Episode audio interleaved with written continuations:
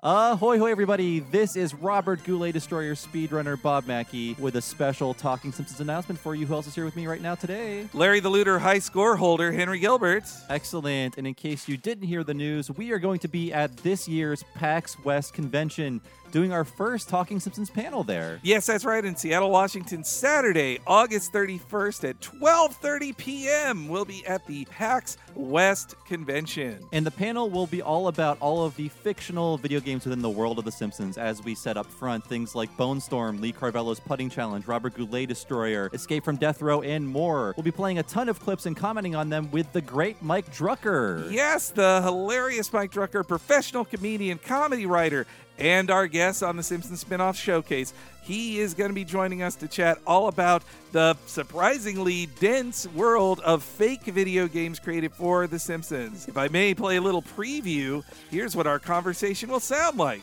Thirsting for a way to name the unnameable, to express the inexpressible. Tell me more. Again, that is happening at this year's PAX West, Saturday, August 31st at 12:30 p.m. in the Sasquatch Theater. Get there early. I have a feeling it's going to be standing room only. We've got a lot of fans in Seattle, and they're all waiting for us to show up there. I'm super excited. I haven't been to PAX in like three years and never had a panel there. So that's really cool. And there's tons. I mean, Seattle's such a cool area, too. It's great to come back there up into the Washington area.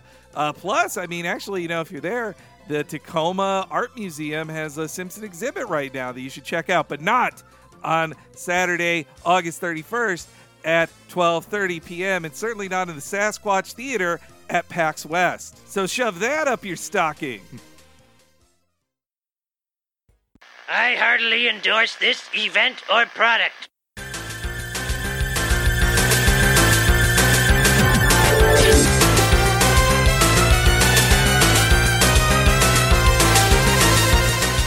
Ahoy, hoy, everybody, and welcome to Talking Simpsons, where we're trapped in deep didgeridoo. I'm your host, Real Comptroller Bob Mackey, and this is our chronological exploration of The Simpsons. Who else is here with me today? Henry Gilbert and Hugh Down says this podcast is the hot new thing. And who else do we have? Imran Khan, and I fake sick to be here today. Oh, nice. and this episode is Lisa Gets an A. Aren't you proud of your big sister, Mr. Pinchy? Hmm? I am sick of everyone being so proud of me. This episode aired on November 22nd, 1998, and as always, Henry will tell us what happened on this mythical day in real world history. Oh boy, Bobby, the Rugrats movie tops Enemy of the State at the box office. Powerpuff Girls debuts on Cartoon Network. And we're all acting like Lisa Simpson because we're at home playing Ocarina of Time, Ooh. which just came out the day of this episode. Who has time for The Simpsons when one of the most important games of that era is waiting for you? I have a feeling I turned off my gameplay of Ocarina of Time to watch this, and then once it was over, I was like, flip back on my old N64 and play that. Gosh, I think Ocarina of Time was the first. Mm, no, Mario 64 before that, but it was still pretty rare that I would get a game on release day. Then it used to be like, oh, if it was a game around November, then I just wait for it as a Christmas present, you know? But in this case, I was like, I'm going to buy this game myself. I'm 16. I don't need to leave this up to Santa Claus anymore. I'm in charge now. Did you get the fabled uh, gold cartridge? I Henry? did not, Oh, okay, no, really? no. Even if you got on release day? uh, yeah, because I bought it at Target. I didn't buy it at Oh, GameStop. oh, yeah. Stop. Was that Stop. exclusive? Might have been t- Toys R Us. Uh, I don't know. I just heard the first printing was gold. It was the first printing, but they weren't Yeah. all gold. Oh, that's as the right. Gold member would say. I definitely got one of the because there were okay. So the first printing, some of the cards were gold and some were not gold, but the the initial release, which had the Ganondorf blood. Yeah, there was like Ah. a, a 1.01 version that got rid of a few uh, censorship Yeah. things. Like I the did blood. see the blood, baby. Yeah. So if I recall correctly, the gray card with the blood is the rarest version. And Really? in, uh, oh man, that's in a box somewhere back in uh, Orange Park, Florida. I believe in the in the updated version, they got rid of the uh, Islamic chant in, the, Fire, Temple, Yeah. Ah, and yeah. they also made the blood green instead of just red as blood would be. Right. Yeah. Yeah, the monster blood, the the T rating blood is is green. If it's green blood, who cares if it's blood? Who knows? Same with like, well, I shot a robot in the head. I didn't shoot a man in the Yeah. head. He Also, it's no weird because. Ganondorf's not a monster. Yeah, he's, yeah. he's just a weird green guy. So he chooses to be a pig sometimes. When he bleeds, he had become Ganon, the monster. There is so. Yeah. But check out our episode of Retronauts about that I did maybe four or five years ago. What was the other news? I was just thinking about Ocarina of Time. Uh, Powerpuff Girls beats Enemy of the States. Uh, Powerpuff Girls debuts on Cartoon Network. oh, sorry, sorry. What beat Enemy of the States? That was the Rugrats movie from Klasky Csupo Oh, that's themselves. Right. And uh, I'm sure we mentioned this on several of podcasts. we walked by the Klasky Csupo compound, which I believe was last updated in 1993 because because on the well on the front they have an image of their uh, Facebook cartoon character, Yeah, which is no longer was- online. So that's relatively new. as of like uh, 2009. Yes. But one side of the building is Rugrats, and the other side is Ah Real Monsters, which is I love that show. I love the designs on that show. They're ugly on purpose, but the logo was not the logo you see in the TV series, which makes me think that had to be painted long before it actually went on the air. So Mm. And, and it's just this faded gray box. I was thinking about the Rugrats movie when we walked by there because in that mythical pitch reel that's so amazing of Klasky Csupo trying to sell Yeah. like three dozen shows, in that they talk about how Rugrats was the first non Disney animated movie to make a hundred million dollars and it was so huge. Like, just imagine being in that dilapidated building in 1998 as they're just all like high on the Rugrats movie power. Like they had like seven yeah. years of extreme ex- success. Gabor had his own money pit back in that back of that building. But yeah, I mean, it's related to Simpsons because they did the shorts in the first three seasons with the Simpsons. Klasky Csupo did, of course, and then they moved on with their own Simpsons, which Mm-hmm. Got a movie before the Simpsons, about a decade before. I think it's because Simpsons didn't want to have a movie until They didn't then have too. Time to have a movie. Well, meanwhile, like Nickelodeon was all ready to have movies. Like they had done Harriet the Spy two years before this, but they were finally animating their shows for movies. And I mean, what else would they pick than Rugrats to be their first one? It was their big, especially because they had just gotten a brand new season the year before with the Hanukkah special we did That's in one right, cartoon. Like Rugrats proved to be way more successful than they first expected. They're rebooting it now, aren't they? That's what they say. We've heard of several say. things. Uh, there's a, a reboot in the works, and also like a hybrid live-action CGI movie of Rugrats, which Yeah. sounds terrible. Like I kind of actually hope they keep those awful designs if it's CGI. I want to see what Tommy's head looks like. Like in I'm three picturing like the dimensions. Lion King remake of like hyper realistic Uh, babies. So it'll be like baby Oh, geniuses. Oh Yes. God, walking yeah. around. and Enemy of the State was the movie it beat, so they got to say like, "We beat Will Smith." I watched that movie. It's funny to see it now because this was just talked about on our our friends of the show. Matt Christman on Chapo mentioned this movie of just like the apocalyptic thing they imagine in the movie of like, what if the government could listen to you all the time? and he's like, it just happened and nobody cares. Like it is totally possible. But I also remember in Enemy of the State when I first watched it, Jason Lee has a minor part in it. I was just going to mention that Yeah. skateboarding's Jason Lee because I think we were both reading the same View Askew uh, blogs. That's probably why I saw it opening week. I gotta see this. I gotta watch Mumford. I gotta see all the Jason Lee It hits. said uh, "fuck a duck" in it. I think I didn't see Mumford though. I never saw Mumford.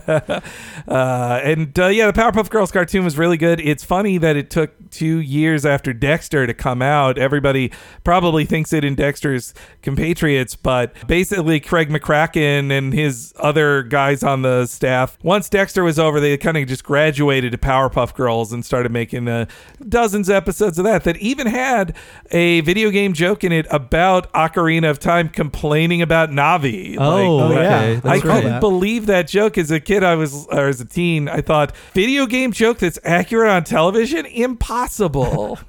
That was sort of the, uh, I believe for the time, it had reached almost SpongeBob levels of success before SpongeBob eclipsed it. It was the big cable cartoon for kids that was like overly merchandised and everything. And it had got a movie eventually that's kind of fun to watch, but a little boring. It's very, very artistically driven. oh, and the last thing I want to say about Ocarina of Time is like I feel that it somewhat is overrated these Mm. days. I think there have been, I'd say, four Zeldas better than it since it came out. I would say if you're like if you're someone new to the series, coming back to Ocarina of Time is damn near impossible right Yeah.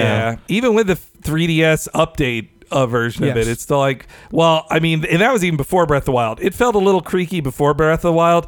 After Breath of the Wild, it feels like any Zelda feels musty Yeah. compared to it. I mean, I like a lot of 3D Zeldas more uh, than that, but I feel like it was the template from which that style of game was born. Nintendo was like, with Mario, here's how you make a 3D action game.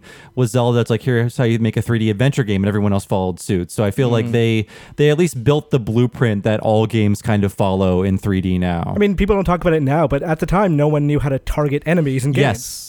And like that game revolutionized that idea and basically set the template, like you said, for 3D camera action forever. Which is why uh, we'll talk about in this episode. Crash Bandicoot was just a tunnel that you ran Yeah. down. Yes. Every every level is a tunnel. They no one ever thought like, what if there was a bigger space to run around in? Until they saw Z targeting, nobody Yeah. understood it. Like, and it, it feels like everything's been built from there. Yeah, like and you think about it now, it makes sense. Like, why would Mm. you not just have a lock on the enemy with a button? Yeah, especially because it's so hard to navigate 3D space. So yeah, at least like give it, just lock me onto it and make this easier. But yeah, I mean, uh, this is a lot of video game talk for us normally in here, but it fits because of our wonderful guest Imran. You're back. Howdy. Welcome. Thank yes, you. were last on the podcast for uh, the Canine Mutiny, I believe. Yeah, the that was last your first episode. Hmm. appearance. So we talk all about your Simpsons biography there. Did Imran uh, choose this episode himself? I don't know how this went down. Oh, I thought it'd be a good fit because it's so video game. Oh, okay, yeah. Uh, I mean, you, I think me and Bob both shunned Crash Bandicoot, so perhaps you played it more than I did. I played two. it when it was on the PS1. Okay.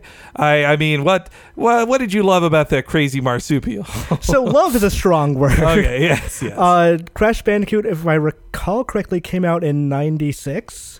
So it was like one of the first big 3D platformers, It was the same fall as uh, Mario 64. Right. and yeah. Nights. which And, is uh, like Okay. Some people love Nights. Uh, some they're people weird. do love Nights. Some They are people love lots of things. It's pretty. It's okay. It's all right. I remember first being, I don't know, attracted to the idea of that game because of the advertising campaign. It was cool. Uh, he was guilty of stalking Mario, Yes. and we hope he, he pays for his crimes one day. But uh, I I- mean, yeah, that- I- that's how you judged it back in the day. Like the edginess of a advertising campaign was how consoles proved their worth. Yeah, it was like the next level of Genesis does Nintendo. Right. That he literally goes in the Nintendo parking lot to yell at Mario. Yeah. Yeah, which I mean, when you compare, I'm I'm probably gonna piss off a lot of people, but if you compare Crash Bandicoot to Mario 64, it's night and day. That's It's incomparable. yeah. It's Yeah. Mario 64 is one of the best games ever made. Crash It's- Bandicoot was not. it's almost unfair, but it still Yeah. was a lot better. So I think Crash was better than a lot of 3D games. Yes. Like most 3D games of that era, Crash was better than just For- by virtue. It was one of the yeah. first major polished games. for Remember- what for what a 32-bit polygonal machine could do in 96 it, it they they made a good thing of that i Yeah. think definitely naughty dog was way ahead of the pack pretty much there So I talked to someone at Naughty Dog a while back about uh, the first introduction of Crash Bandicoot. I believe is at an E3, and I can't, you know, verify the veracity of the story. But from what he was telling me, they were watching while Miyamoto came up and played the game, and Miyamoto like was apparently quite impressed with it. Ah. So their their big claim to fame was like, I wonder how we influenced Mario 64. Yeah, I could see. I mean, yeah, that's. I I definitely think you know everybody is influenced by everybody. Nobody makes a game in a bubble. But Right. that's that that has to be pretty interesting when Miyamoto comes to play any game on the. I remember in the E3 days of covering E3, seeing people on Twitter like, "I took a photo of Miyamoto playing a non-Nintendo game. Look at it. Look." I was in a photo with Miyamoto, though I didn't know it at the time. I, I don't think I've ever told this story publicly, but I think my first E3 I was like 17, and I met Miyamoto on the show floor, and like I didn't understand what he was saying. He didn't understand what I was saying, but he gave me his business card, which has his personal Oh. email, which Nintendo does not want out there in any way. Ooh, Wow. we gotta But- buy that from you. Yeah, well, okay, so a rep came out right after him and like took the business card from me, Aw. and I was a 17 year old kid at my first E3. I'm like, I I don't know what to do. Like, should I get Aw. it back? Yeah, that sucks. I would have ran for the hills. Yeah. And by the way, Miyamoto is the creator of Mario and Zelda. If sorry, You're not a we're- mega dork. We're talking about Shigeru Miyamoto here. Uh, yeah, well, that's funny that E3 story because in a book on game development, Naughty Dog, one of the developers of it, they go through all of this how Crash came to be. They originally called it like Project Needle Mouse because they were going to rip off Sonic. It was meant to be Sonic, and so he talks about how Ken Kutaragi, the president of PlayStation Games, hated Crash and he thought it sucked and he didn't want it to be their mascot and he fought hard against it. But at the very least, in Sony of America,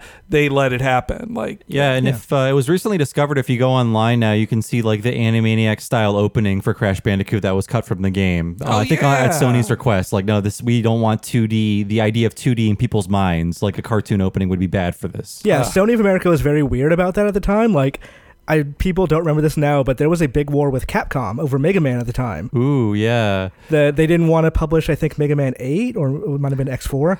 because it's too, it was 2D and pixelated Yes. still, which didn't look fancy and polygonal Yeah. like now, like I mean, then. their their idea was like if a consumer saw this, they would assume that all the games look like this and Right. that it was no better than like Super Nintendo or Genesis at first glance. I, I kind of get it, but it was also it, it held back a lot of games from coming out in the early days. Yeah. like a lot of RPGs. a lot of games like were unlocalized, and I think some games were just outright rejected because they didn't look good enough, even if they were 3D.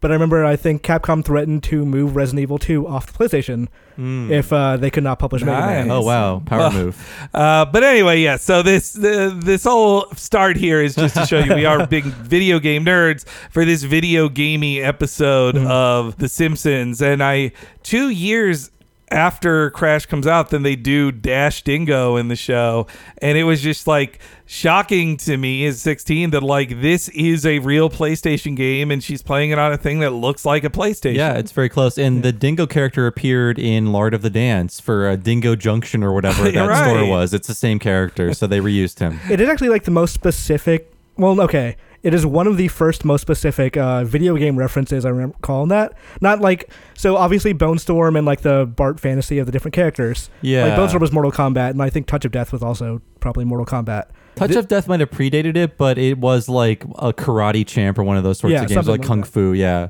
This one I remember like when I first saw it live, I was like, oh, that's a. I recognize what this is satirizing. Yeah, I think like I think there's just been three direct, uh, like exact parodies. One was the Punch Out one in uh, Yeah. in Le- uh, Moaning Lisa. The other one was Bone Storm with Mortal Kombat, definitely. And this is Crash Bandicoot. They've done video game like fake video games. And by the way, that's the topic of our PAX panel. Oh, yes, August thirty first, twelve thirty. Very- soon for you listeners, Yeah. come out to Seattle at PAX West to see us on Saturday, August 31st at 12:30 in the Sasquatch Room. Yeah, I mean, this is a direct like people played this game on the commentary. Uh, Matt Groening said it's like one of the one games he was good at that his kids would let him play with them at the time. so yeah, they knew what they were making fun of, and this was a popular game uh, in 1998. See, and I was a Crash hater as a kid. Well, because it was positioned as Mario versus Crash, and my allegiances were very true by 1996. so I wasn't going to play Crash. I, I talked about this. My husband is a, a few years younger than me, so he actually did play Crash a lot, and he didn't own an N64 as a kid, as did most kids, because they had PlayStation played uh, over N64. But he- so for him, his memories are much more of Crash than of uh, Super Mario games. And as of this episode's airing, the third game, and I think the, the final one that Naughty Dog worked on outside of the racing game was uh, about a month old. So Oh, yeah, they put all those out in just two years. Yeah, they were Just like, annualized. wow. Yeah, and it, I guess it's weird. I guess time moves a lot slower when you're younger. But uh, when they did the parody of Crash, I'm like, really, Crash Bandicoot? That game's like two years old. But uh, now two years is just like a like a like yesterday to me now because we're Right. all aging rapidly. Uh, yeah, I, I don't think I ever really played Crash except in demo form. It was a really cute little throwback in Uncharted 4, the video Yes. game from a couple years ago, where Which is you like- play it in the game. The, the series has kind of had a resurgence as of late because of I don't, I don't know if I want to say because of Uncharted 4, but people who play Crash as kids are now adults with income. So Yes. like the Crash Bandicoot remaster slash remake last year, uh, not last year, two years ago was one of the uh, time goes so time fast. is a, a weird flat circle, but that ended up being one of Activision's best selling games that year because there's I guess there's so much pent up desire for that old series the way it used to play. And there were so many bad. I mean, so even if you don't like Crash Bandicoot, like me, the games that are not made by Naughty Dog are much, much worse. Like the Activision and Universal run or whatever are just weird and off. And they tried their best, but uh, At some point, he got a tribal tattoo. yes, that's right. That's what happened. Him, him and Spyro both got like screwed over by Yeah. that, which is also so weird that they both ended up being owned by the same company that wasn't Sony, that then also wa- wasn't even Universal anymore. It just became Activision. Yeah, that's right. Yeah. and I think we're bearing the lead here. He's, Oh, yes. he's just the Tasmanian Devil in shorts. Oh, yes. that's all he is. Oh, come on. He has cool things to say. At least Dash Dingo. Does he even talk in the games? No, no, No. he doesn't. He just reacts to stuff. Yeah. The, uh, the yeah, I There are now funny memes of like the early games, of, like of his like wild takes and stuff. I've seen memes based around those. Those are fun. That's some of the most like clever stuff in the game because the game it's also was funny to play it in that Uncharted game because it made it hit me of like I'm running towards the camera is Crash in Uncharted, the most run towards the camera action game ever. Oh boy. I was actually surprised, even as a kid, but now more so that like the Ooga Booga stuff never struck people as bad. Oh yeah, Yeah. yeah. Uh, witch doctors seemed different back Yeah, then. Yeah, I mean, look guess, at, uh, to, Banjo-Kazooie. to white America. I mean, I'm Banjo Kazooie was doing it too. Oh yeah, Yeah. Lots a lot of fun witch doctors, yeah. stuff. Yeah, I'm, I'm quoting things there. I'm sorry, I'm sorry, but I still like tiki bars. Okay, I can't stop going to them. But enough, uh, I guess, enough pushing people away with our video game thoughts. though. Uh, though, also, yeah, before uh, we did this episode, I pulled Elisa of delaying my research and procrastinating because I was playing Fire Emblem Three Heroes too much. Yep, I did that last night. I was up till I knew I had to get up fairly early to this morning, but I Mm-hmm. was still up till about two two thirty playing. I'm gonna spend sixty dollars when I get home because of you It's, guys. it's so you. good. But I'll tell you what else I forgot about this episode. That it was the Pinchy episode too. Me too.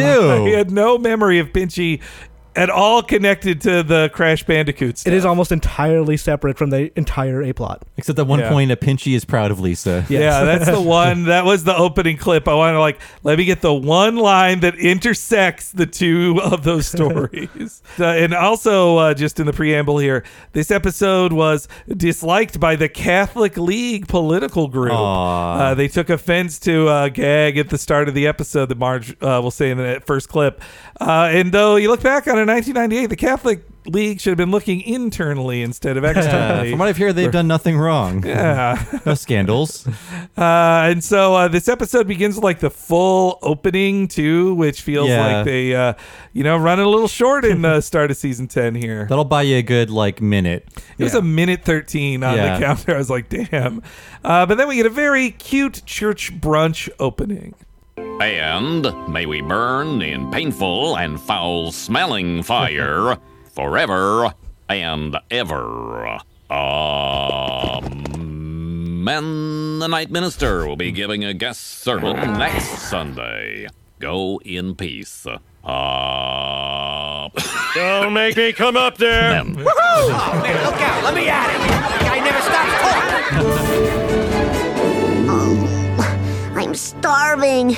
Mom, can we go Catholic so we can get communion wafers and booze? No, no one's going Catholic. Three children is enough, thank you. Hang in there, son. I'm taking us out for our traditional Sunday brunch. Idiot! Teasing you, Marge. no! Brunch is served. Oh. I feel guilty coming here every Sunday and never actually buying anything. Why? We're following the rules. If it has a toothpick in it, it's free. So do we know the uh, ET's gourmet pun? No, what is it? It's uh, it's not very good, but it's all it's also a kind of a deep cut. So you know the group uh, Steve and Eydie, which is referenced at Oh, the end boy. of uh, Cape Fear. I've got Steve and Eydie tickets. yes. Uh, the female in that group, the female singer, is uh, Eydie Gorme. wow. E Y D I E G O R M E.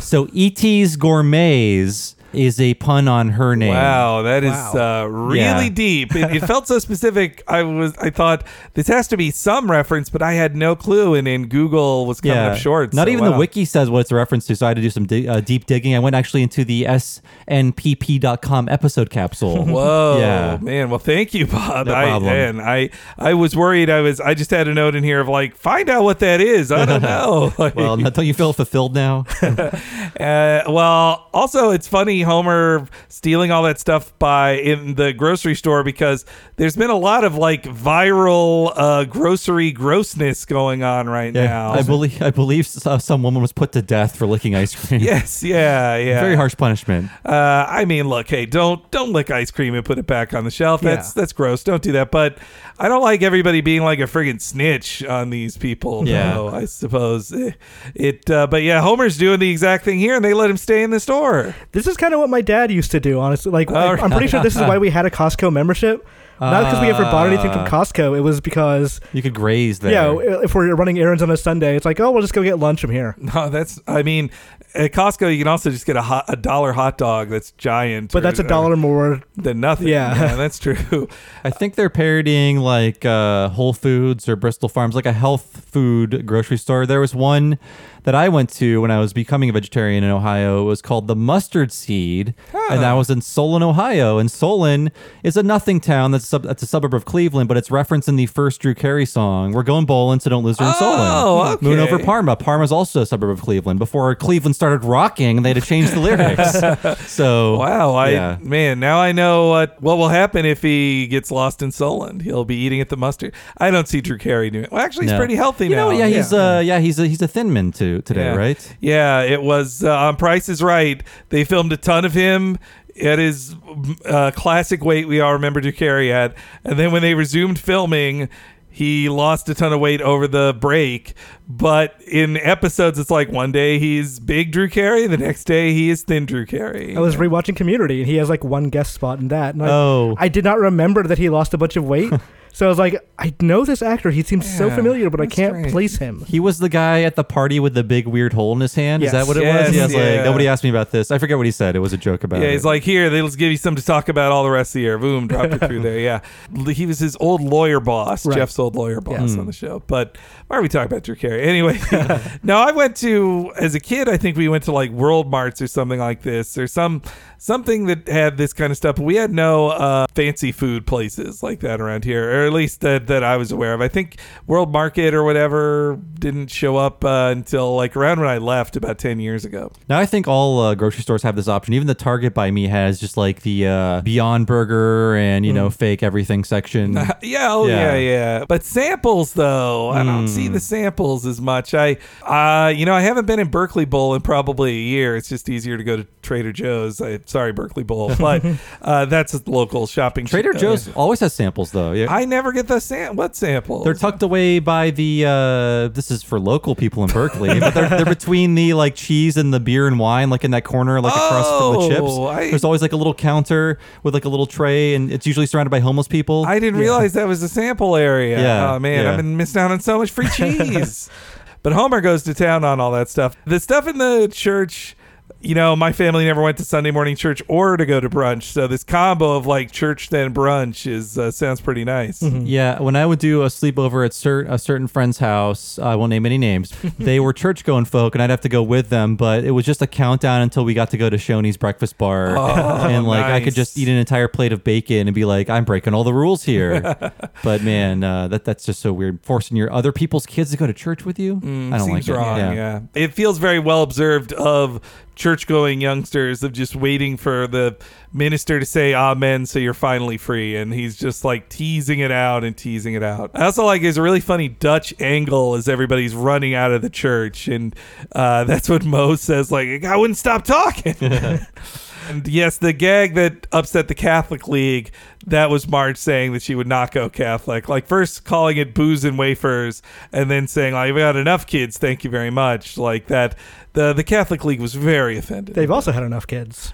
I think Oh, so. yes, yeah. yeah. Uh, well, Bart's oh, correct. Oh, oh, I Oh no! Oh no! Double entendre. Sunk in a little. Uh, but I, I was with Bart though because like if there was a, a mass, so I went to Catholic school. There would sometimes be mass during the day. You would relish that sip of backwash wine and that little stale like piece of bread or like the super super thin cracker because it would get you through to lunch. You could just mm. savor it in your mouth. I also like that Marge is being sold out so much. She's just telling the kids their face, three's enough, thank you. like I feel like season one Marge wouldn't have said that.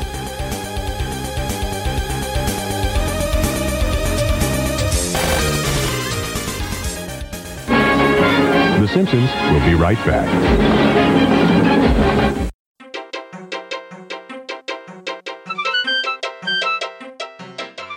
Podcast is dedicated to Pinchy the Lobster, and we thank our guest Imran Khan for coming on by and helping us remember this classic episode of The Simpsons. And if you'd like to help me and Bob keep doing this full time, it's all thanks to the support of listeners like you at patreon.com slash talking simpsons. The Talking Simpsons Network is entirely supported by listeners, and we give you so much for $5 a month if you sign up for the easy RSS feed at patreon.com slash talking simpsons. you'll get every episode of Talking Simpsons a week ahead of time and ad free. That also applies to our other weekly podcast, What a Cartoon, where me and Bob talk about a different animated series once a week in the same style as this. Plus, if you sign up for $5 a month at patreon.com slash talking simpsons, you'll get access to all of our Patreon exclusive content. Mini series where we break down episodes of King of the Hill, The Critic, Futurama, plus interviews with tons of folks who have worked on The Simpsons, pros who tell us their Simpsony secrets. You'll hear all of that and tons and tons and tons more just for $5 a month. Patreon.com slash talking simpsons.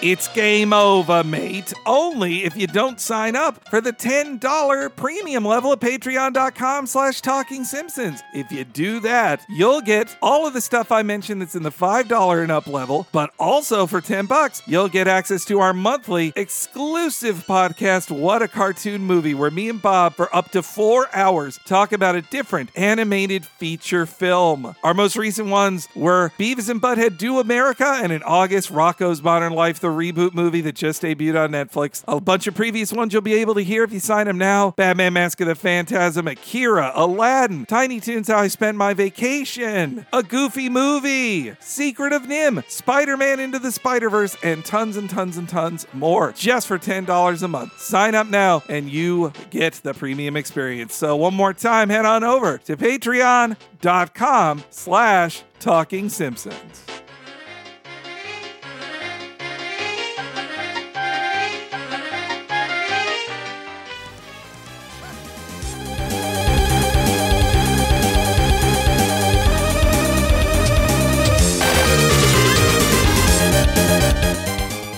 To further the growing meanness of Homer in the show, he zinged you, Marge, was quite a line too. Yeah. I feel like there's been a lot of bad parking scenes in the Scully era. That's true. He really, they really like Homer parking badly. That's, uh, I mean, Homer does another thing in the in a couple minutes here that I'm like, this seems really bad on Homer that they barely even comment on. It's another new low for Homer in this episode, I think. Also, though, this episode is full of like, there's like two jokes at Lisa's expense for being a vegetarian. I feel like they're getting, they, it's not about being nice about her vegetarian views, it's about shaming her. Right. Uh, in this case, that she she wants to eat cud that's packed in its own saliva. Yeah. Like that. We've come a long way with uh, vegetarian options since 1998. Yeah, I mean, it. I do. You know, I think that was for vegetarians in '98. It was the feeling of like a whole aisle of veggie options. Yeah. like that's impossible. So I guess that it's a dream in that way for her. We get the second appearance of Gavin. Gavin is back along with his uh, put upon mother. It's some of the most LA humor in the show. Yeah, it's also like with his last appearance, one of the first jokes about millennials. Mm-hmm, As as they were children, now we're all adults. I I love his extra like when he says I hate you too like he does like a double finger point at her. It's it's really good acting on it. and I will say, so I was in that uh, uh, snpp.com, so Springfield Nuclear Power Plant. Uh, that was the website that used to catalog all this information, and uh, I noticed that their list of the serials was incorrect because Oh. I was watching it on DVD in 2019. Is it? Yeah, 2019. they were writing that down while watching a broadcast signal on their SDTV in 1998, so they got a lot of the tiny, barely legible text wrong. So I'll go through all the serials. So we have these are not all funny, by the way. So we have uh, Apple Snacks, Fiber Bites, Healthy Charms, Count Karoba, brand Munch, Raisin Chunks, Alfalfa Bits, Unfrosted Flakes, Nature Rice, Wheat Taste, and Veggie Munch. Uh, some of those are funny. Yeah, I need some of those. I like healthy charms. Yeah, that's funny. but and not al- lucky. And also the Count Chocula became became like Count. Uh, well, that's like carob, Carob, right? yeah. yeah, I get it. If you told me like I could get a cereal that did not kill me but tasted like old cereal, like old sugar cereal, I'd be Mm. happy. I that's why I like that Gorilla Munch, the the the the one healthy kid cereal. But those gorillas are funny. Would that gorilla lie to me? Alfalfa bitch, the mom reached for the wrong one to suggest to him. I think like Count Karoba would have, uh, I think, uh, turned out a lot better Mm-hmm. there. Uh, but yes, here's here we take a little tour of Eydie's Gourmet. Gavin, honey, help mommy pick a cereal. How about alfalfa bits? Those suck! I hate this store! But, sweetheart, Mommy. I hate you too! I want to live with one of my dads! Mm. So, you say this product is known as fudge? yes, just like it was last week. If you're gonna get snippy, I'll take my business elsewhere. Jerry Garcia. Yeah. Honey Bono. Desmond Tutti Frutti. Yeah. Lisa, help Daddy find some normal flavors. Yeah. eh. Candy Warhol, Xavier Nougat. No, nothing made of dead guys. What's in the back? Yeah. Hurry up, my hands are getting cold. Oh my goodness, Homer, get her out of there. Oh. Ugh. Sherbert Hoover. Oh, we've got to get you home to a warm blanket and a cold compress. Eh, eh, eh, good, good, good. Him. Who's are eight dollars a pound, sport? Eight dollars a pound times say oh five pounds is um uh, let's see how many pounds in a gallon? Oh, I can't afford that. Unless that whole tour was fun. I guess let's start with like Bart's fudge thing. I that woman shouldn't let him just take everything. Like, Yeah. she- you're you're an adult. Tell them no. Customer's you know? always right. Ben and Jerry's. I think we talked a ton of. Oh, we talked about Haagen Dazs a bunch. Yeah, That, and uh, we'll talk a lot about them. I think in D'oh-in' in the Wind. Oh, that's right. The- Yeah. This comes right after D'oh-in' in the Wind, and yet there- there's Which we have not recorded Ben- yet, by the way, Yes, as of this recording. These Ben and Jerry celebrity flavors specifically, that was cool. It was all the rage in the in the late '90s. Like it started with Cherry Garcia, which was like a, a mid '90s flavor. I now think. you have fucking Jimmy Fallon flavored ice cream. He's gotten two. Did you Really? know that? He's Is it had- just yeah. bland tasting? The first one actually wasn't bad. It had chocolate covered potato chip chunks in it. That was Jimmy Fallon's late night snack. But then when he moved to Tonight Show, it became Tonight Dough. Jimmy Fallon's Tonight Dough. It's not even a good pun, honestly. Eh, it's uh I definitely prefer Stephen Colbert's Americone Dream, which Mhm. fortunately stayed the same when he went from the Report to late night. He still's got the same name. Yeah. so I looked at market prices for lobster today, and uh, Homer, uh, they're charging him a lot because today, in 2019 money, it's 9.99 a pound for lobster. Really? Yeah. Man, I would have thought it gone up more. Maybe it's more expensive for a whole lobster, or also, I mean, maybe the the Simpsons writers are so rich they're just guessing at, at lobster prices. they never look at the price. They're just- ordering lobster for lunch every day. I think we have heard stories from Bill Oakley and the like of like the only expense you get to have that's fun is an expensive lunch there. Like you get no support otherwise from Fox. You get a little support otherwise from Fox, no gifts or nothing, but you can charge all the lunch you want. Uh, sorry, I wanted to list two other ones: Wavy Gravy and Phish Food. Phish Food is, I think, the best celebrity named Ben and Jerry. I'm not going to eat. So wavy gravy is actually a, a flavor, right? It it has been retired, but yes, okay, named I'm not after gonna, the hippie clown. Hippie clown. That's why I'm not going to eat it. What's in this thing here? Yeah, I I, had wavy gravy at all. uh, no Phish Food though. Man, oh, it's so good, boy. And I don't like the music of the band Phish, Hmm. but the only negative I'll say about Phish Food is that there's full chocolate fish in there that they can you can hurt your teeth biting down on those uh, when they're frozen solid in your in your ice cream pint. I got to give a shout out again to uh, Halo Top, the best fake ice cream you can eat. And it's so has zero like no calories in. You can just eat an entire pint and not feel it the next day. it's amazing. that seems dangerous, but Yeah. sure. It's only it's like 300 calories for an entire pint of ice cream. It's it- amazing. as opposed to a thousand for most Ben and Jerry pints Yeah. that that feel like a single serving when they are not. Like me and Bob just went to the Hollywood and Highland. We Ben and did. Jerry's. And Uh, I got uh, coffee ice cream. also, Honey Bono, like Sonny Bono died ten months before this, so I'm kind of shocked it's so soon they're doing a Sonny Bono joke. They were kind of making fun of how bad these names are on the commentary. Like we wanted all of these to be timeless. I mean, Sherbert Hoover is probably the worst, and that's yeah. you can tell his mouth movements all off, so they changed it too.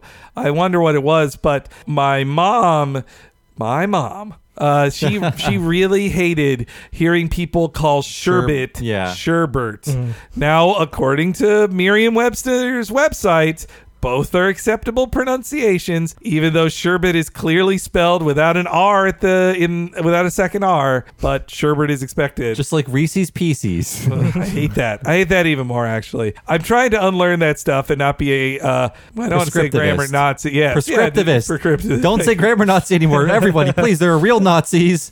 I was trying not to. I was, uh, yeah, but it, it really bugged. If if we went to Baskin and Robbins and my mom heard somebody order a sherbet, she'd like grind her teeth. Like she really hated to hear that. Though I guess really we should be calling them sorbets, right? Like that's the if we really want to be accurate. Hmm, perhaps. I just go with gelato. Mmm, gelato. And yeah, when when the lobster showed up, I was like, holy shit, Pinchy. There he is right there. This is the Pinchy episode. I still, even watching the first two minutes of it, it still didn't hit me. This was the Pinchy episode. They, uh, speaking of other names, I wish they'd have gone with the name that they say on the commentary they would have done. Oh, go ahead. Ron Hauge said it was going to be Shelly.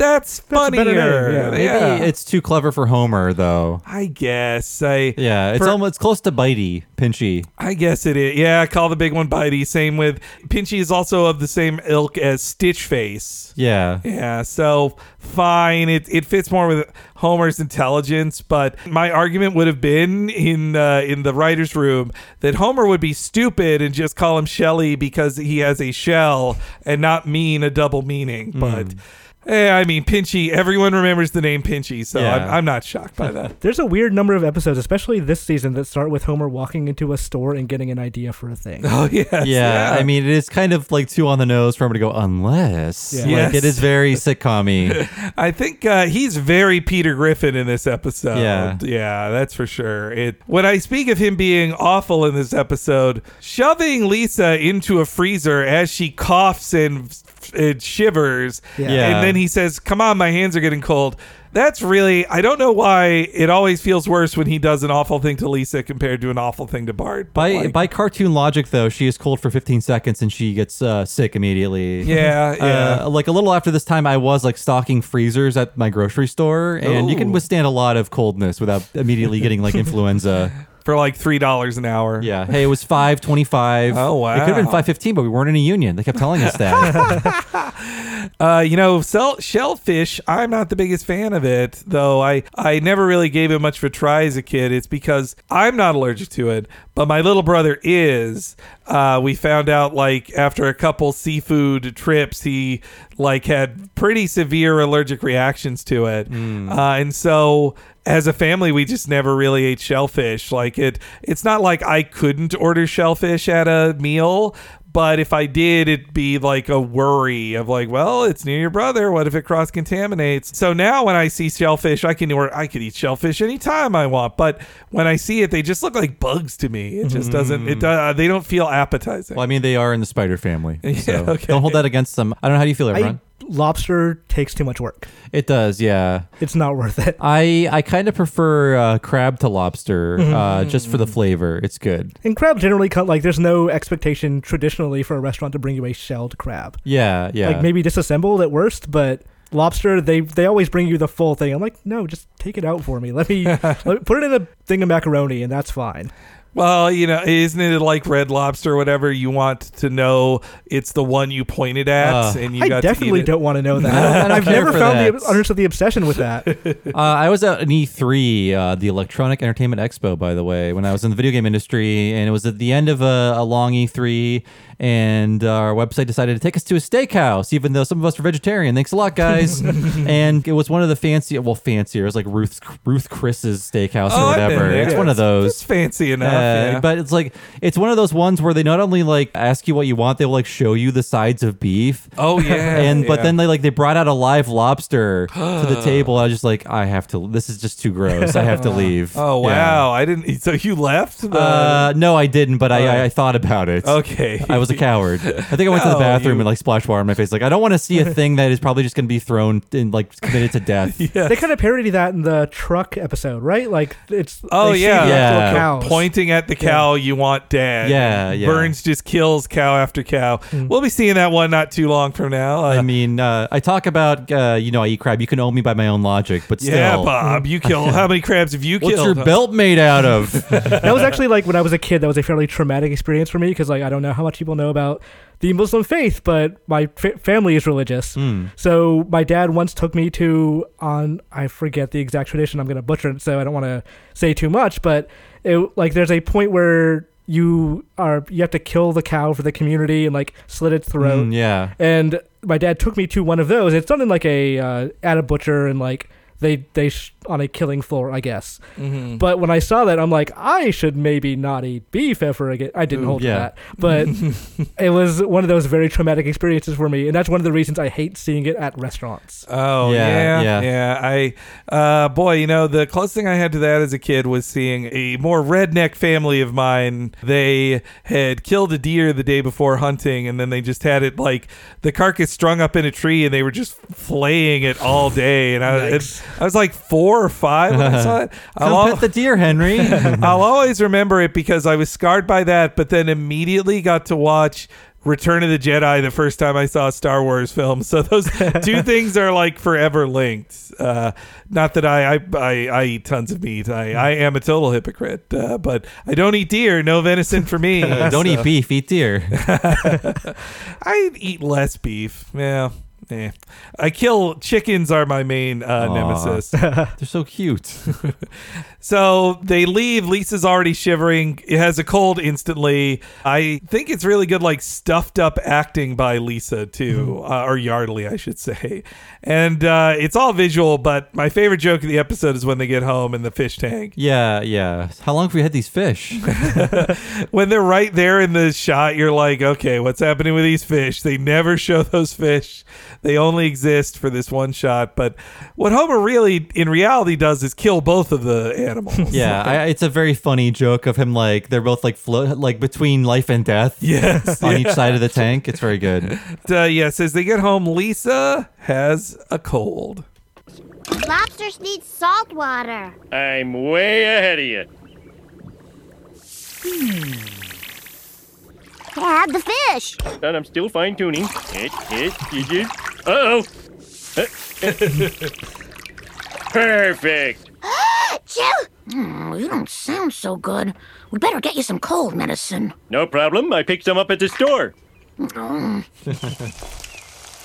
oh, homie, you made breakfast.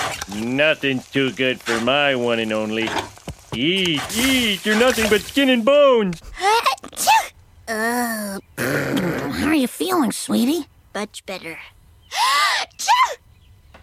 Oh, my, you're burning up. I'm going to tell the school you're staying home. I'm afraid I can't allow that. Lisa, huh?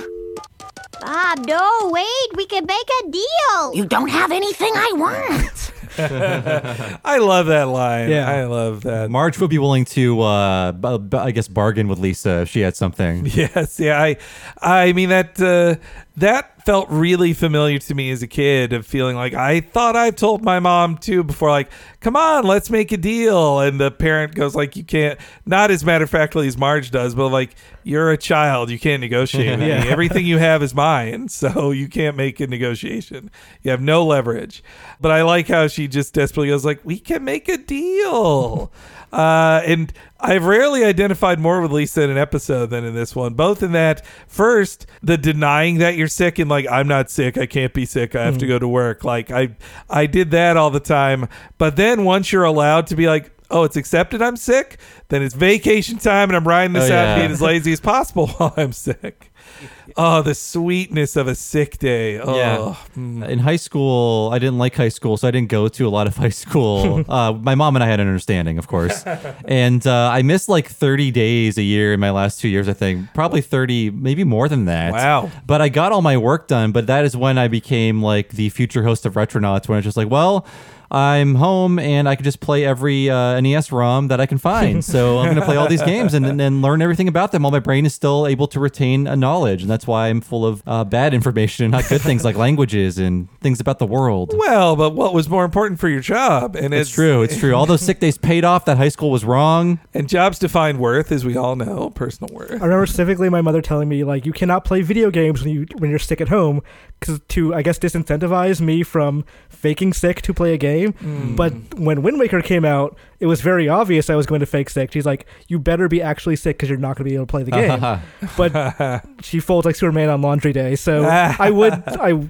I'll naturally, I was like, okay, I'm just gonna play this. He's like, all right, fine. My mom was kind of a pushover uh, because she cared about me, that sucker, and she was just like, I just like, uh, mom, I'm feeling kind of sick. Well, you are staying home, Oh, like uh, that's immediately, and like even if the roads were bad, she's like, you are not getting on that bus today. Like I was like, this owns. Wow, man. I had a good mom.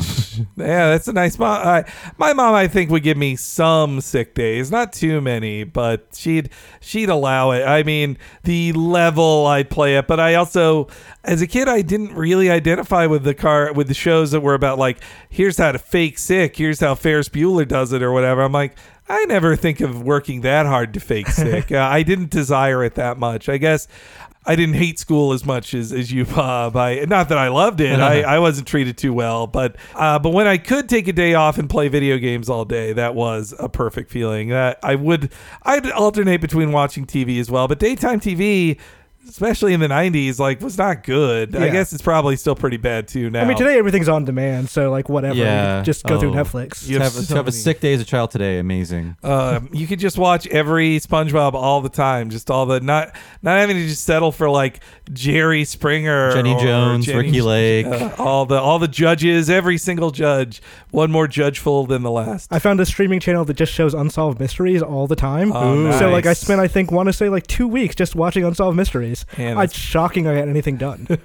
Also, yeah, the Homer acting like Peter Griffin. This is a very Peter Griffin moment of making a full breakfast that you are clearly implying to your wife is hers, and then basically destroying it by putting it in the fish tank because that uh, lobster isn't even going to eat that. Like it's it's so wasteful and stupid and needlessly mean to your wife. It all feels very Family Guy. We are just two months before the premiere of Family Guy, so Oh, yeah. hold on to your seats, folks. it's it's just what's in the air of writing father figures and shows.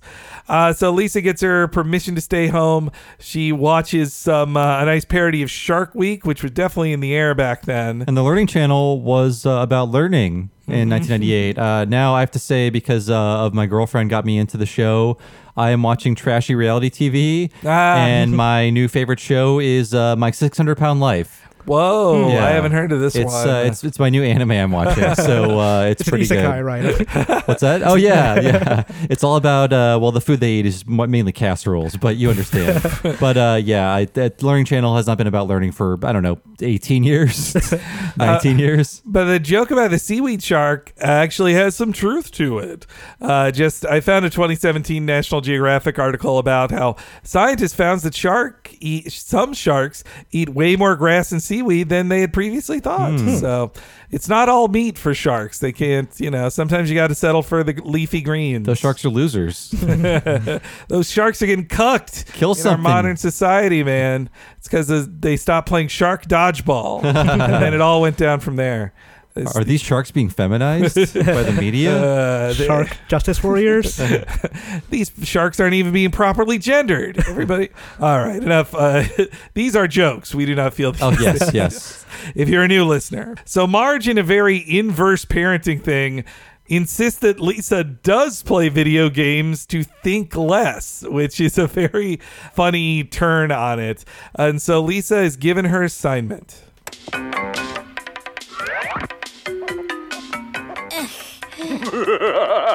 Foolish dingo, you must find and devour the seven crystal babies, or spend eternity trapped in deep didgeridoo! I am so scared. Alright, I guess you're supposed to go through this stupid door. Hmm, I wonder what's in this glowing barrel. What? Nunchucks? Those aren't even Australian! Oh, great. So I'm dead now. Fine. I'm sick of this stupid game anyway. Yes! I am just four power wands away from an anti gravity lozenge. Hope I don't run into that weird little troll. Hi, Lisa. Oh, pause, pause! I brought your homework. We have to read this. The Wind in the Willows? It's about a toad and a badger and a mole. I draw it on mine. Is this my house? no, you live in a different house. Choo choo choo choo woo woo. And I shall rule the down underverse. We'll see about that, mate. So 1998, uh, the last year you could legally reference A Cry in the Dark, I think. Oh yes, yeah. Yeah. That's also that's why it's a dingo instead of uh yeah.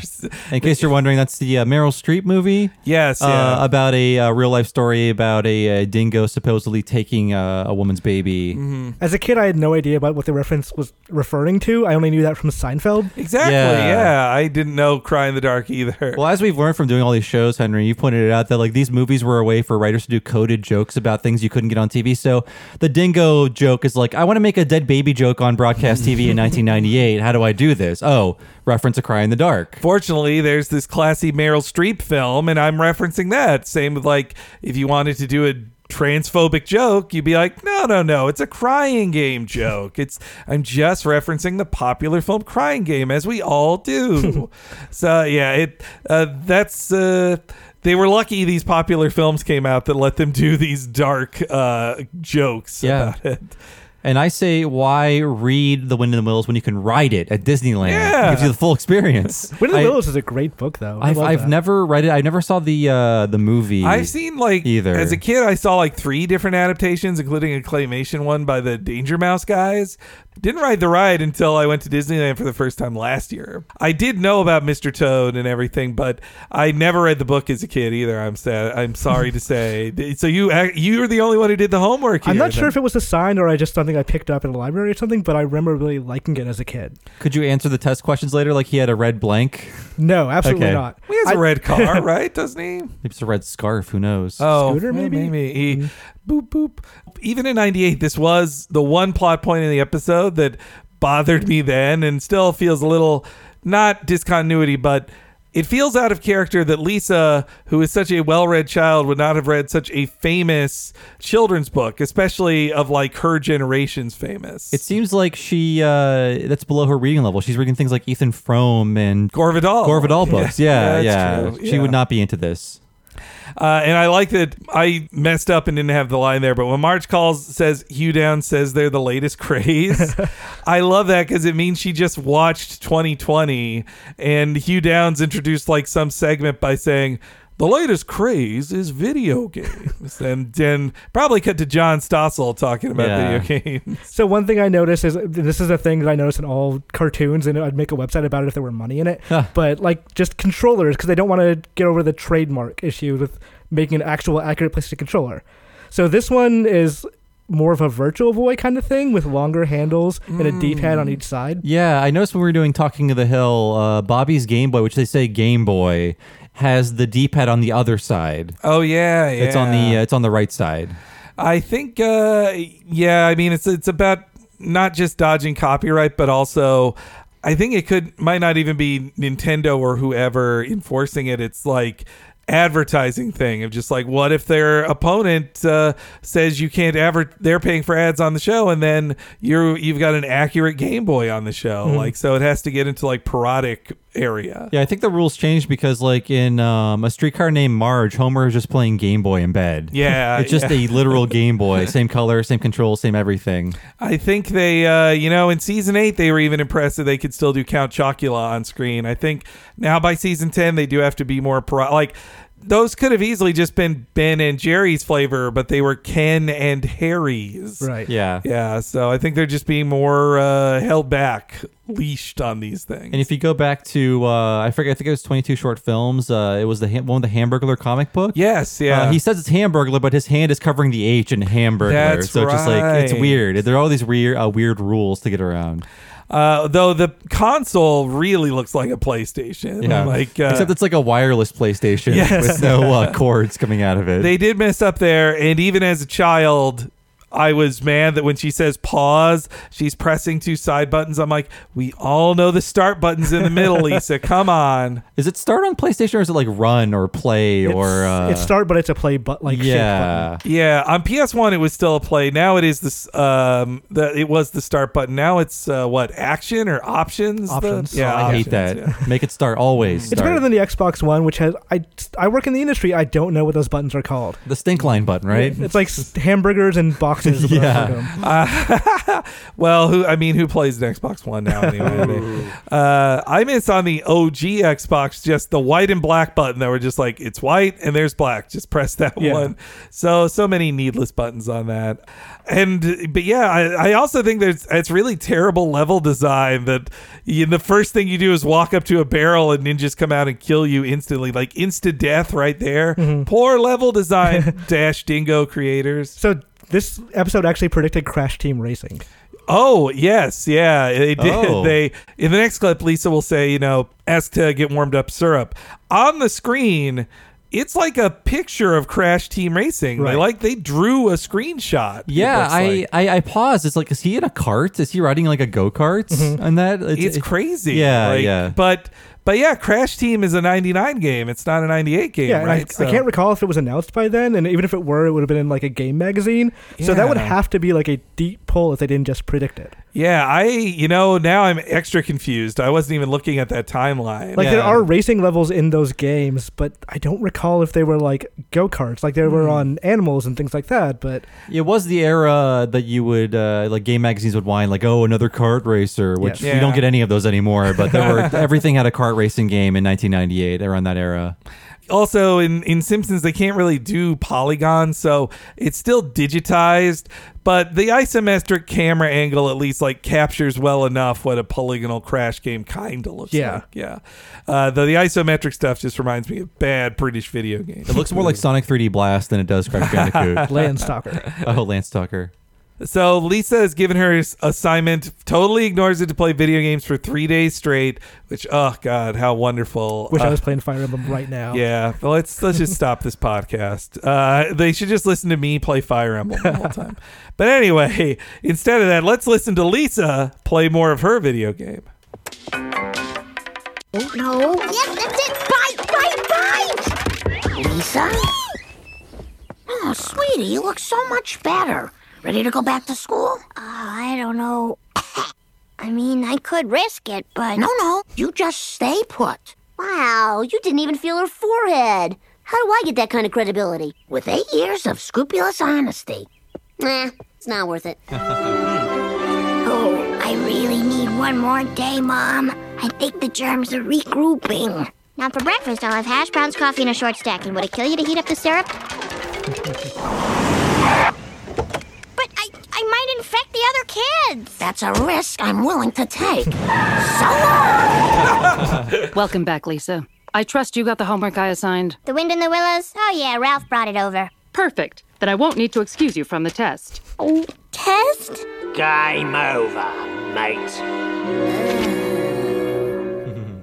So the villain in that game is like uh, Crocodile Dundee, a Paul Hogan Yeah. style figure. Yes, definitely looks like Paul Hogan, which great acting on Dan Castellaneta too. There, I he I feel like he's played a lot of video game villains and stuff. Actually, I guess at this very same time, he was the star of Earthworm Jim 3D for the N64. Yeah, yeah. Actually, that might have been like 99 or 2000. But he was uh, he was getting ready for it. yeah, he was on the cartoon series already. Yeah, so we talked about two landmark games, Ocarina of Time and Earthworm Jim uh, 3D, which is Yeah. uh, just as important. Which is a blockbuster exclusive, if I recall correctly. Ooh, you can keep it. They can keep that game.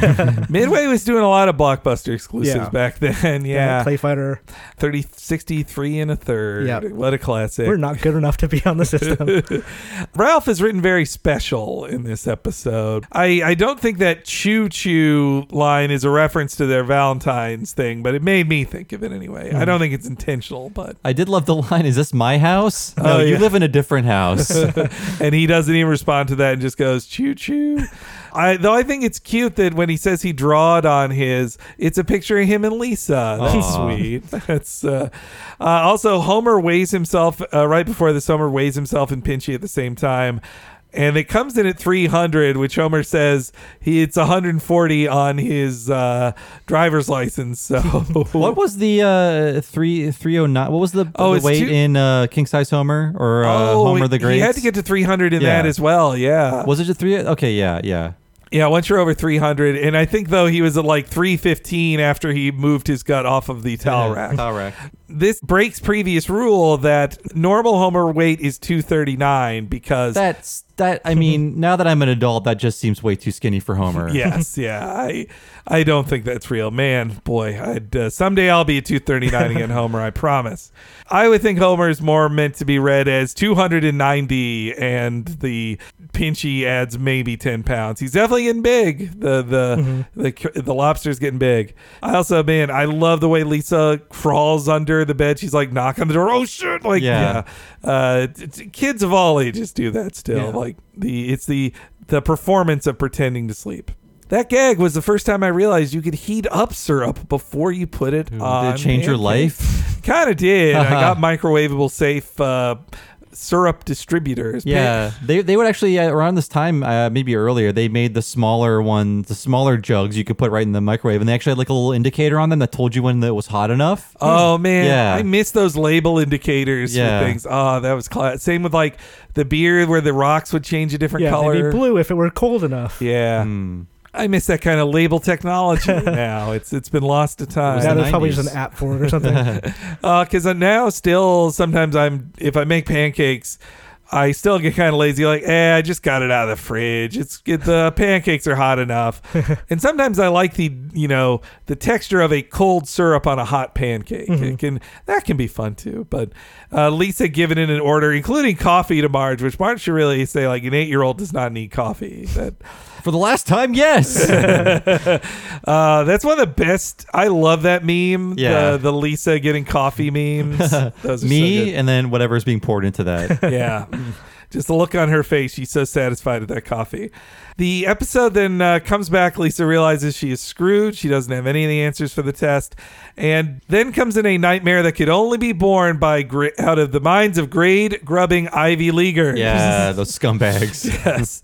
Uh, we forgot to mention Ian Maxtone Graham is the writer of this episode, though the A plot is apparently Ron Hauge and the B plot is Richard Pell. I think uh, switch those around. That's Ah, what it is. okay, yeah. Okay. Ian Maxtone Graham brought his own personal experience as a Brown alum. You're saying brown a lot, Henry. Are you okay? uh, Brown, Brown, Brown. Okay, all right. You can bluff your way through one test. Mr. Toad has a red blank. Okay, skip that one. Mr. Blank needs a blank in order to blank his blank. Oh, I am in deep blank. And the lowest grade in the class, She's gonna say my name. Lisa Simpson, zero. Lisa, the president of Harvard would like a word with you. Nasty business, that Zero. Naturally, Harvard's doors are now closed to you, but I'll pass your file along to Brown. Hmm, heck of a school. Weren't you at Brown, Otto? Yep. Almost got tenure, too.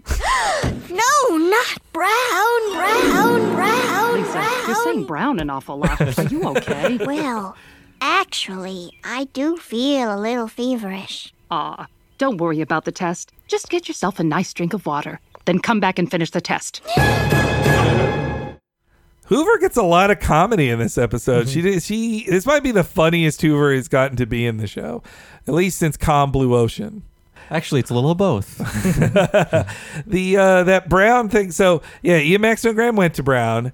He tells a funny story on the commentary that like he knew a professor there, and that his he thinks that this embarrassed the professor enough to make him quit going to Brown. It, uh, it's pretty funny, and that they give it to Otto too. Now I'm sure Brown is a very fine university. It's an Ivy League university. Yeah. It's in the league. but if you're at Harvard, that's the kind of thing you make fun of. Yeah. Oh yes, you all The other guys. Brown. Yeah, same like oh Stanford couldn't get into Harvard, huh?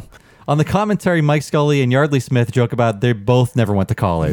like Mike Scully went to one day of community college, and he's in the room with all these Harvard guys, I love Ivy that. League guys. I love that. And like That's who why makes Scully's a man of the people. Sorry, Henry. Exactly. Yeah. No, I think Scully's been pretty awesome on Twitter lately too. He's very strongly behind the union movement of Mhm. there. Like he's he's a real workman, man. He's not some fancy pants Harvard guy. It's uh it's why I don't want to be as mean to him as I thought I would be, uh, or mean to his seasons as I would be when we started this, because I've come I've come to really like Mike Scully, the man. He's he's one of the most uh, interesting guys of the group, and also like. I didn't finish college either, or go, and definitely didn't go to an Ivy League school. So, Simpsons legend that had the career path closest to mine is Mike Scully. Like, so I I can only look up to him as uh, as inspiration. In that dream sequence too, there's a really nice shot, like low angle of Skinner. Yeah. that totally reminds me of that pathetic meme that goes yeah. around. Yeah, what is that? What is that? Is that from uh, the boy who knew too much? That meme, the, the one where he's looking down. I you know I think it's a season one one. The- actually, yeah, I the coloring looks season one. It might be like a dream sequence from season one or something yeah, like that. yeah. Or I think actually it might be him looking at the Wiener uh, Yeah, graffiti. that's it, yeah, that's it. Yeah. So from the very second episode of the series, that one it's it's expected that it will look crazy and there's crazy angles because they're still figuring out how they want them to be drawn. Hmm. But to see Skinner look like similar to that in a season 10 one is really striking and i think makes the dream sequence even better you know more dreamy and that that lisa thinks so poorly of brown that she thinks that otto was a teacher there not even a student Otto is a PhD and was published a lot. It seems like. in Lisa's fantasies, like she even has to put down Ralph to get in. Like, yeah, she, she's uh come on lisa you're better than this uh which is fair. I mean, Yeah.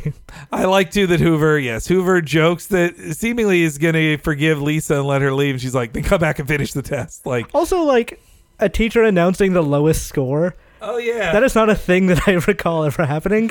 it seems maybe that does happen a lot in this class. Though. There's a lot of there's a lot of score based shaming, and I mean there were the academic alerts. We know Springfield does that. It just gives Ralph a moment to be recognized for something. I think that's all. They're, that's all she's doing. He loves hearing his name. Yeah. Just like when he was failing English unpossibly, he was very excited for that too. I won! I won! Get off the stage, Ralph. Uh, so as Lisa is desperate, she runs into Bart. Bart reveals that he has a lifelike model of himself. Somehow he replaced himself and left the room. Well, we found out he's a skilled puppet craftsman later in this episode, so mm-hmm. they're planting that in your head. It's it's the Chekhov's puppet, I didn't, puppet. There's no reason to pay off that puppet as being Bart's, but it now it totally makes sense Yeah. that, that that this sets up that he can build this. This is a skill Bart will never have again. His his incredible craft at building. Maybe you know they say Homer bought that fake lifelike dummy to fake his own death, but maybe Bart really helped him make it. I think and he built it, yeah. that's when Bart discovered his love of making false bodies out of latex in shop class. Which, like, also ten year olds don't have shop. Like, this is them writing them as middle schoolers once Yeah. more. Bart takes Lisa to the boys' bathroom. There's a I kind of don't like that line that he's that he says. There's nothing in here you haven't seen since the time Homer boycotted pants. Which, like, Yeah. so has she seen Homer's genitals? Is this what the joke is? I, I Like, hope. I, I think I don't it is, like but that. uh, this I is also. Uh, I don't think they talk about this on the commentary, but uh, this is like a Happy Days thing For where sure. uh, Fonz had an off like come into my office. They go to the bathroom when Yep, you want to talk yeah. to somebody. So, but Nelson has like a desk on a toilet and stuff like that. So it's it's much more complicated. An employee of the month sign. Yeah, I forgot about that. A filing system in the tank, and then the final joke of the Rolodex is a roll of toilet paper. Yeah. That's it's all, which is actually an extra gag. That's a Rolodex. Rolodex, yeah. I- Boy, they they're they're clever by half. uh, but of course. Because it's a Lisa story, there has to at least be one gag-inducing, disgusting joke in the episode, uh, and that's when Lisa purchases her study aid.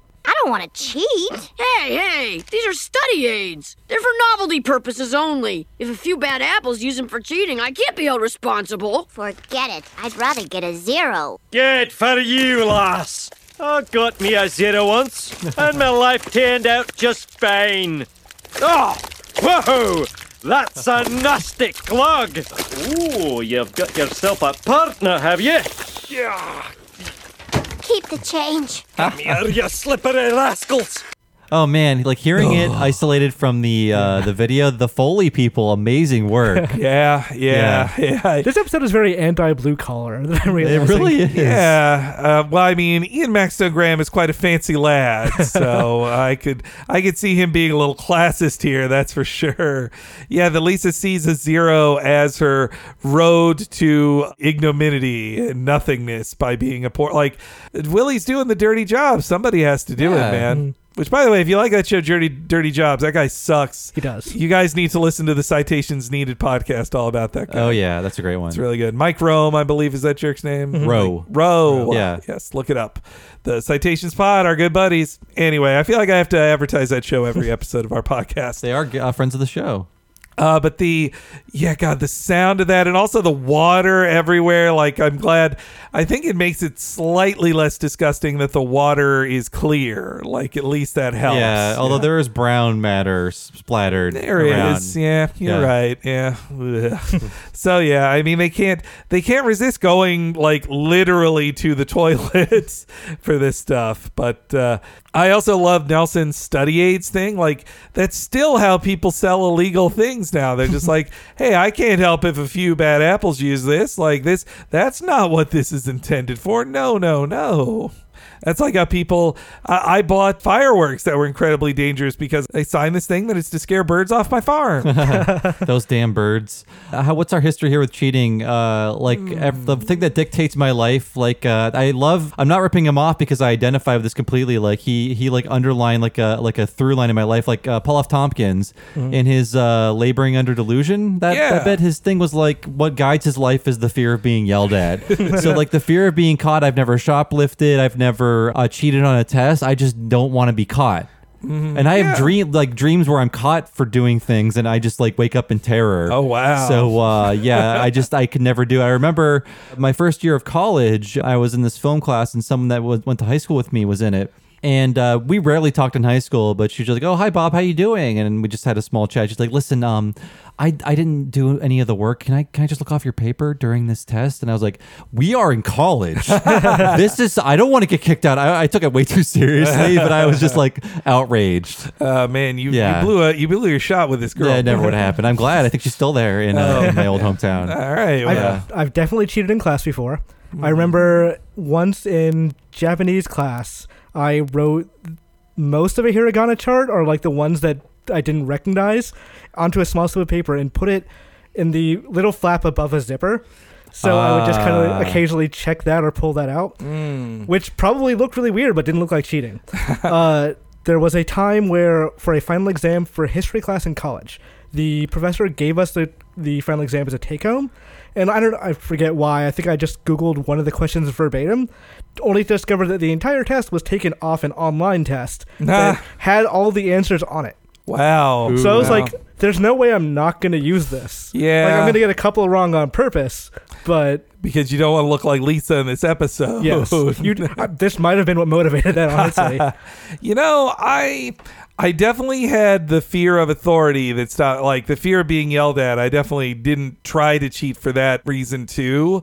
But also like the effort, I I was more like I'll just fail every test until the big important test and then I'll I'll cram overnight and level out to a C in my classes. That was um C's get degrees. my my uh, the most pride I felt in a class was when a teacher said I couldn't do this. Or she's like you can't come back to AP English next year. Your grades aren't good enough for that. And then I was and then I was like I'll show you B.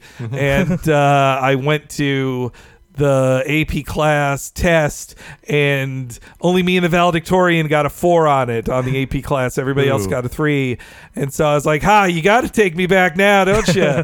and she uh, she really owned me by saying, "I never thought you weren't smart enough to do this. I just thought you never try hard enough."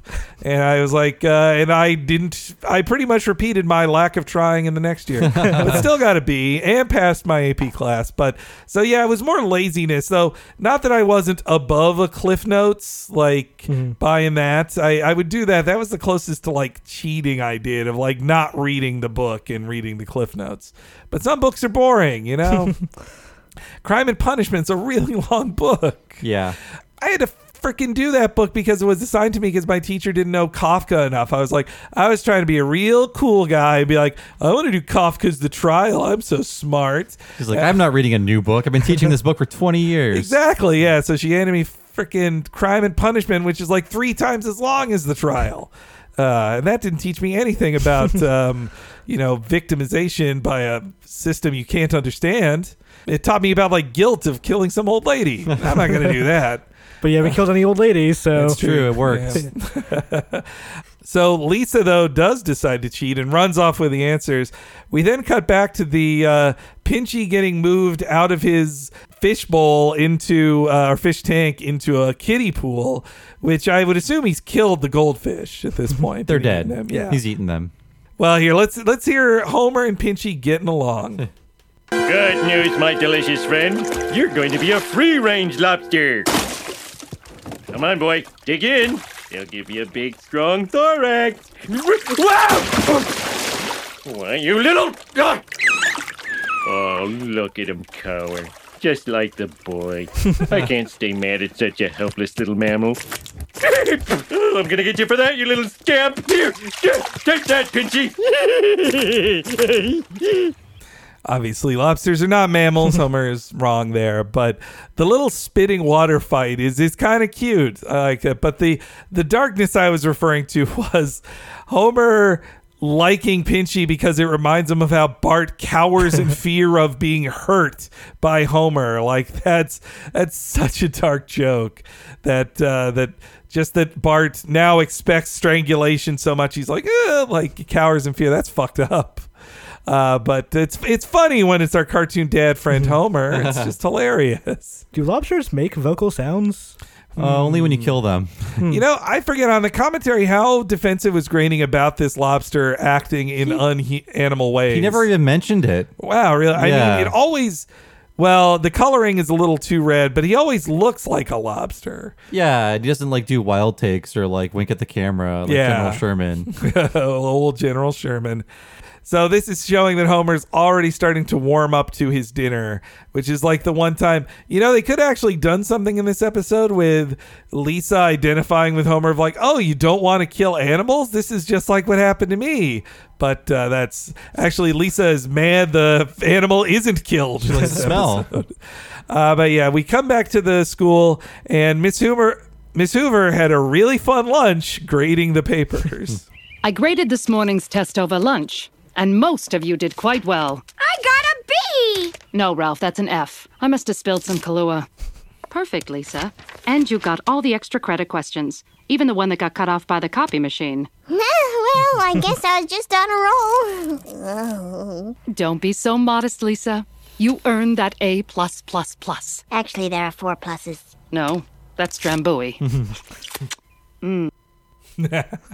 I've never had Drambuie. It's uh, read the description. It sounds like the kind of sweet whiskey I enjoy. Yeah, I think you would enjoy both. Mm, oh, I know. I love Kahlua. Kahlua. I love me some Kahlua. Uh, yeah, you see, Bob, you and your girlfriend love too many sour drinks. I I want sugary and sweet And uh, brown liquors. Yeah. Harsh brown liquors. uh, I all of my liquor needs to be cut with about a cup of sugar. I'd say at least. Uh, have you ever tried either of those? I have uh, not. I had to look hmm. up what Drambuie was when I heard the, like. I don't know why I assumed it was like a Mediterranean food or sauce or something.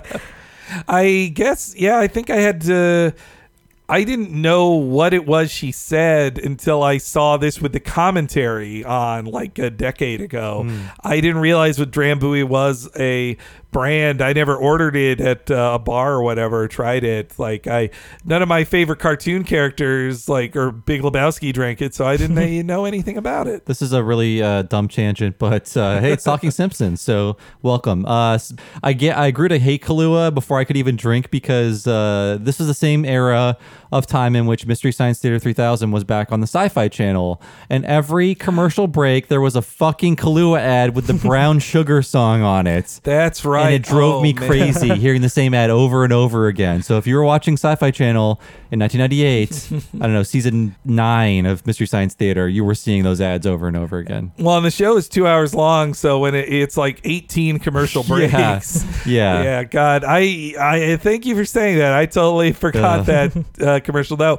maybe that made me want uh, Kahlua all the more watching it. I think it was what another of those sexy beach fun. Co- It was the? Kahlua like going through like a dusty city and like like rivers of it. Okay, boy, that doesn't sound very appetizing in description. but I like to just like Hoover was drinking so much during lunch, she spilled two different types of alcohol. like that's how much she was. Yeah, I missed the lunch joke originally, and I didn't get into like right now of like, oh, she had liquid lunch. Okay. As a former teacher, I did grade papers while drinking before, so uh, at the bar. But would you be so sloppy as to spill them on your grades? No, I'd be careful. So uh, Lisa is shamed by her AAA plus, and uh, then we come back home. There's a funny reversal of Marge drooling over food and Homer not wanting to eat it. It's a cute change up to the situation with them. And again, wh- what episode of season ten would be complete without more violence done to Marge? Ooh, so plump and juicy. Mm, he's gonna boil up nicely. Well, I guess this is it, old pal.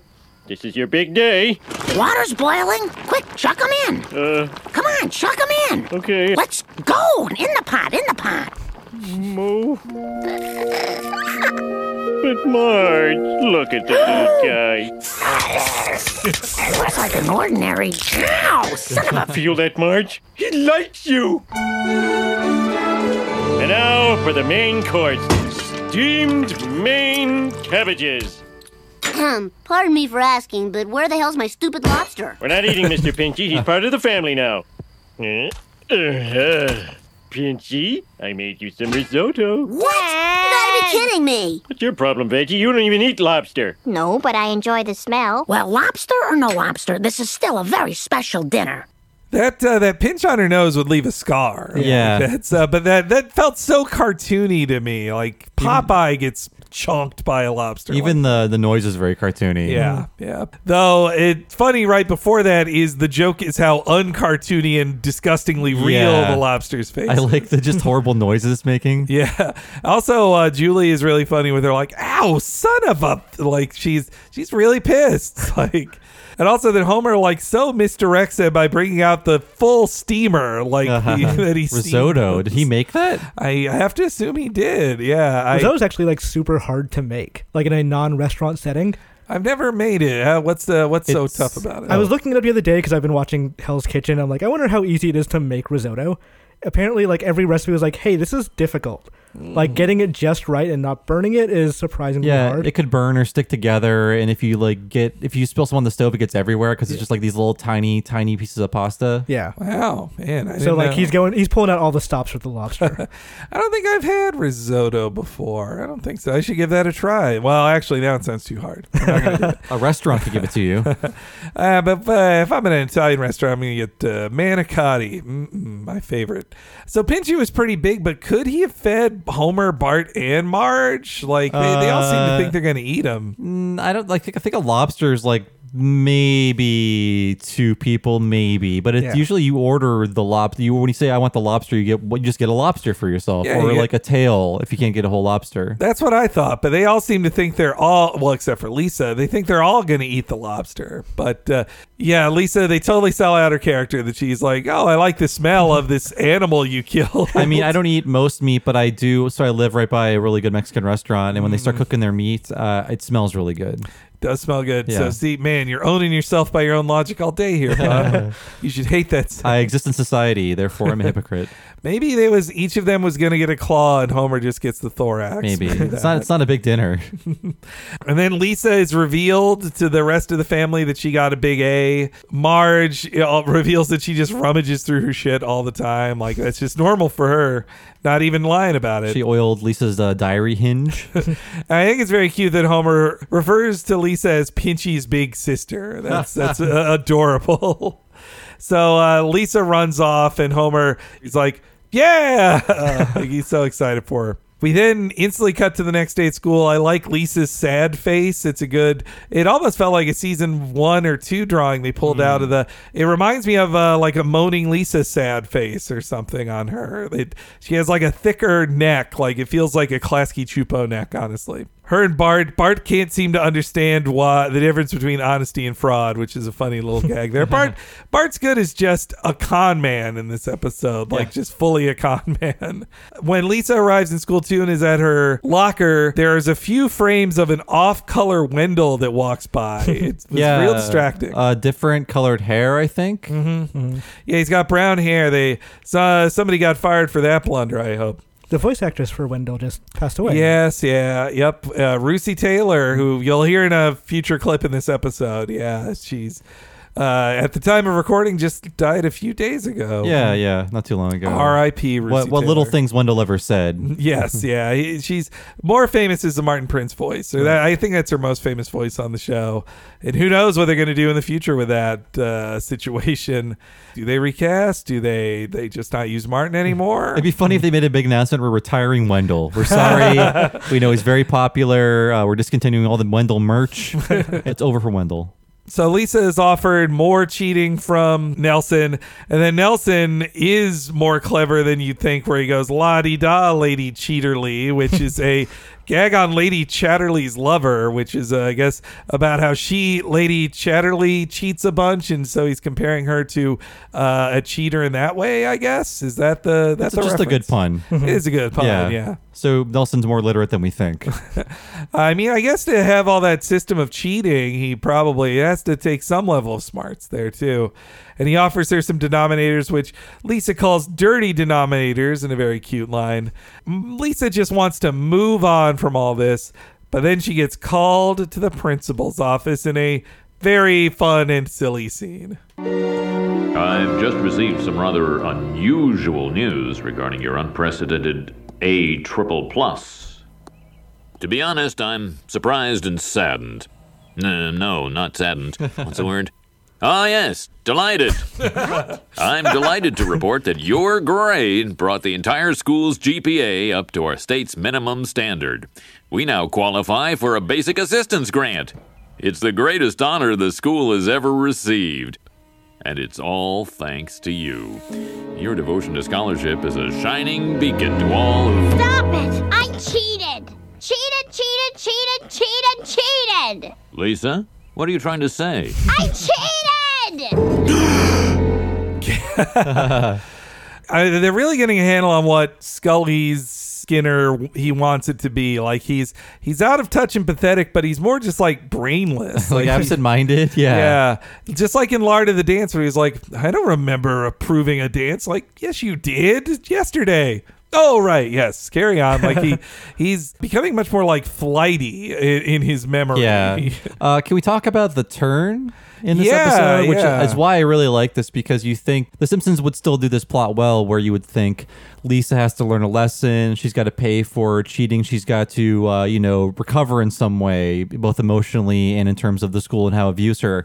But I love, so they spend a lot of time crapping on Lisa in Scully's years, and they're also doing it here, but they're doing it in a very clever way in that they're just saying, well, Lisa's morality is incompatible with the world. like her black and white morality has has nothing to do with the functions of everyday life. Like her cheating actually was good, but she mm-hmm. refuses to see it as anything but like a stain on her morality. Which is I just like them deconstructing Lisa's very goody goodiness in a fun way rather than just like shitting on her for caring about something. Yeah, yeah. Though I also think this third act is another Scully trope, not only of like shitting on Lisa and proving her morality is incompatible, but also of them going like, this is predictable. We've done they they call her poor predictable Lisa later. like they know I think I even felt it in first viewing of like if the story is about a moral quandary for Lisa, it will definitely end with her telling everybody that she cheated and not it taking the easy road. Like the we haven't seen this exact story before, but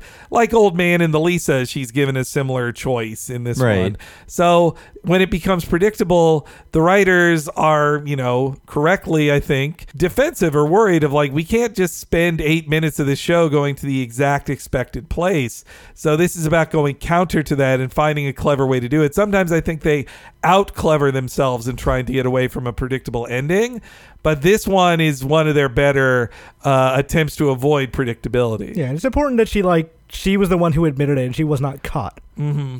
Because like the if the character were just kind of held, if she just became younger girl Bart, that would probably it would not make for an entertaining contrast between the two. Yeah, and her moral test has already succeeded in the end of Act Two. She admits it right here. Yeah. So Act Three really is just about, yeah, like you said, Bob, navigating how her morality works with real world consequences. Yeah, and to give away the ending, of course, I, I like that they give her the moment, even though she doesn't know.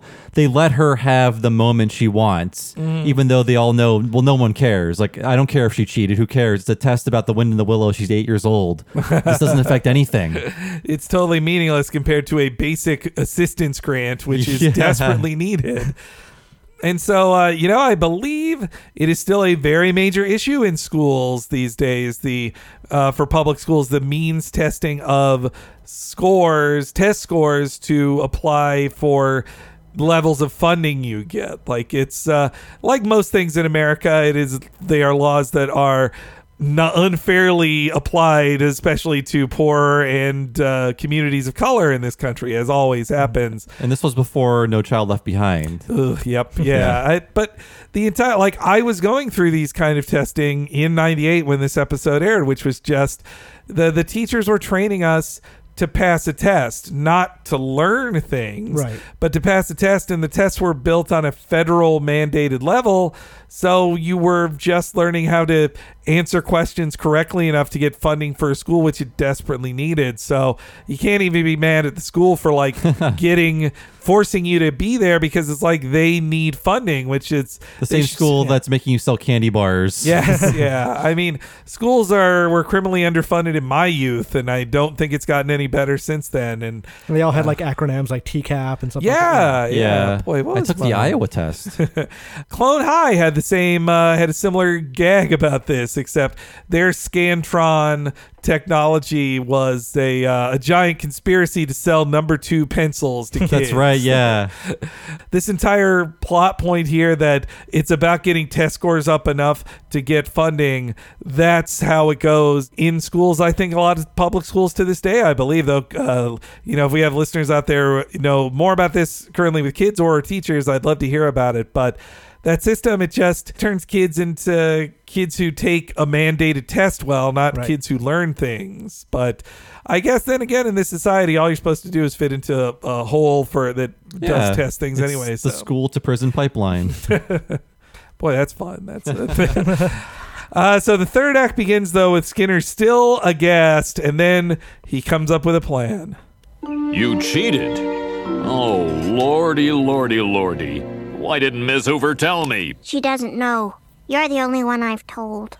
Hmm. Well, then one could make the argument hmm. that there really is no problem. But what I did was wrong. Oh, very much so. But as long as we handle this in a mature and above all quiet manner, we'll still get that grant money.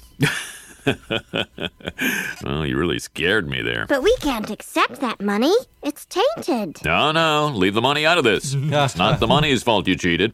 Besides, I've already started spending it. Check out the new scoreboard.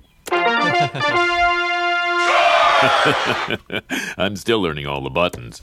Well, if you're gonna cover this up, I'll just have to go over your head to Superintendent Chalmers. That's a great reveal that that thing has been in the room the entire time. she has seen it the entire time that she was talking to Skinner. The second she walked into his office, she should have said, "What? What is this?" And he then would tell her. But instead, no one talked about it until that moment. He motioned towards it, like, "I already bought the scoreboard," and the scoreboard is. They then have to like draw his office to be like with a 15 foot high ceiling as well, which it's never had before. The door is smaller than it too, so you're like, how did this get in Like he, there? he built it inside of the, his office. How does it get out again? It's but he was so excited about that scoreboard, which that's a that's a classic high school style scoreboard, just two tone color, all the all the charge and the sounds like that's that should have been to let my dad know when I was a dork because he took me to a college football game when I was like six or something, and all I did was watch the scoreboard and love all the cartoons Oh. that appeared on it. I did not care about the game. All the fancy animations. Yes, oh, Yeah. the, the video graphics. Like, uh, I I cared very much about graphics as a, as a child. Then. I like the idea that Skinner would be the one who's manning the scoreboard during games. Oh yeah, he loves it that much. Well, and Chalmers does too. Everybody loves that scoreboard. They love that charge music. and uh, I also like how Skinner Skinner's right. The money didn't do anything to you. Let's leave the money out of this. I also like his line there about, and you haven't told anyone else. Today on Twitter, I saw a friend of the show, ProZD, uh, Sungwon Cho. He had a very funny joke about um, if anyone asks you, like, and you haven't told anyone else, you need to tell them right there. Oh, I told everyone. I, I called my mom and told her. Everyone Yeah. knows because otherwise you will be murdered. That's what's about to happen if somebody ever says to you. Especially if you're on their boat. Yeah. The thing you shouldn't say right after that is like, now where's my reward? Give it to me. yes, Lisa does go over his head and calls in Superintendent Chalmers. Oh, also on the scoreboard, it says go Pumas, which that's a good level of continuity. Yeah. Somebody cared to remember that the mascot is a Puma. A mighty puma. or Puma. I feel like he said Puma in that episode.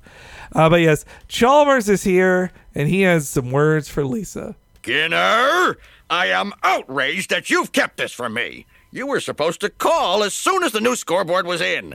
Tell me, does it play that song Charge? Oh, does it ever?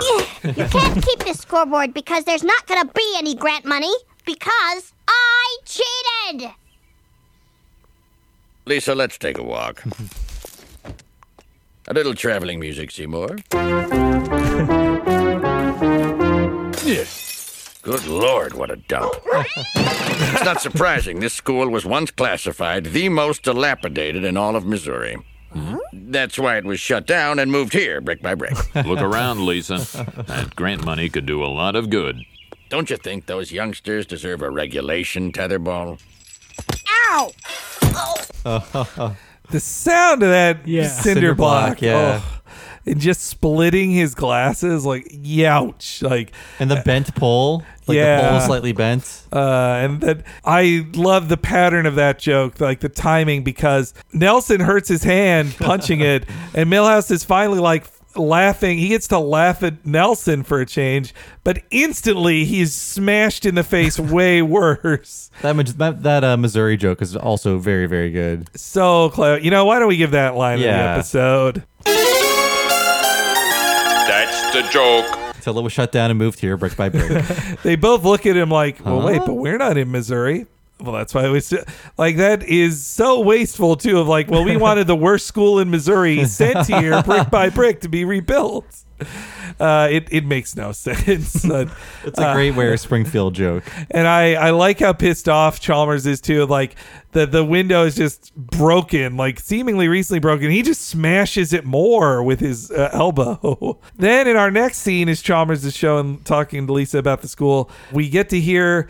M- Now it feels eerie. Marcia Wallace and Russi Taylor in the Mm. same scene, but yeah. uh, this is a little bit of Pepsi teaches math. It does remind me of that, but it's it's still clever. Partial credit. We can buy real periodic tables instead of these promotional ones from Oscar Mayer. Now, who can tell me the atomic weight of bolognium? Ooh, delicious! Correct. I would also accept snacktacular. And for the first time ever, our computer lab actually has a computer in it. Hi, Lisa. Hi, Super Nintendo Chalmers. Meow. I'm learning. Aw, way to go, Ralph. ah, she's a beaut. You can't beat a Coleco. How many can I put you down for? A lot? Please say a lot. I need this. I don't know. I'm not even sure we can keep this one. It's up to Lisa. What do you say, Lisa? Will you keep our little secret for the good of your classmates and your school? And let's not forget old Gil, huh? the wolf's at old Gil's door.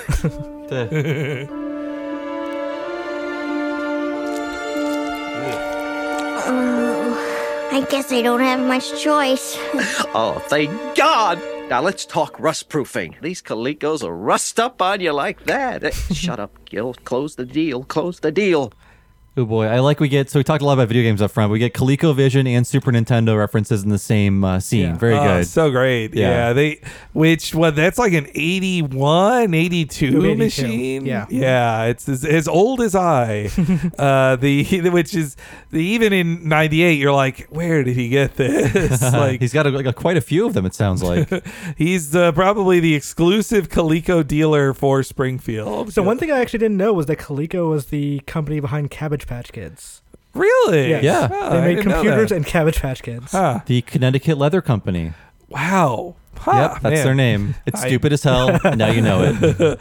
uh, the I just knew Coleco as like a system we didn't own. I Hmm. the first console my parents had, they got it as like a gift from somebody else was uh, an Intellivision. We had Oh. that because that had a horse racing game on it, and if there's something related to gambling, my father will probably be interested in. it. George Plimpton sold him on it, right?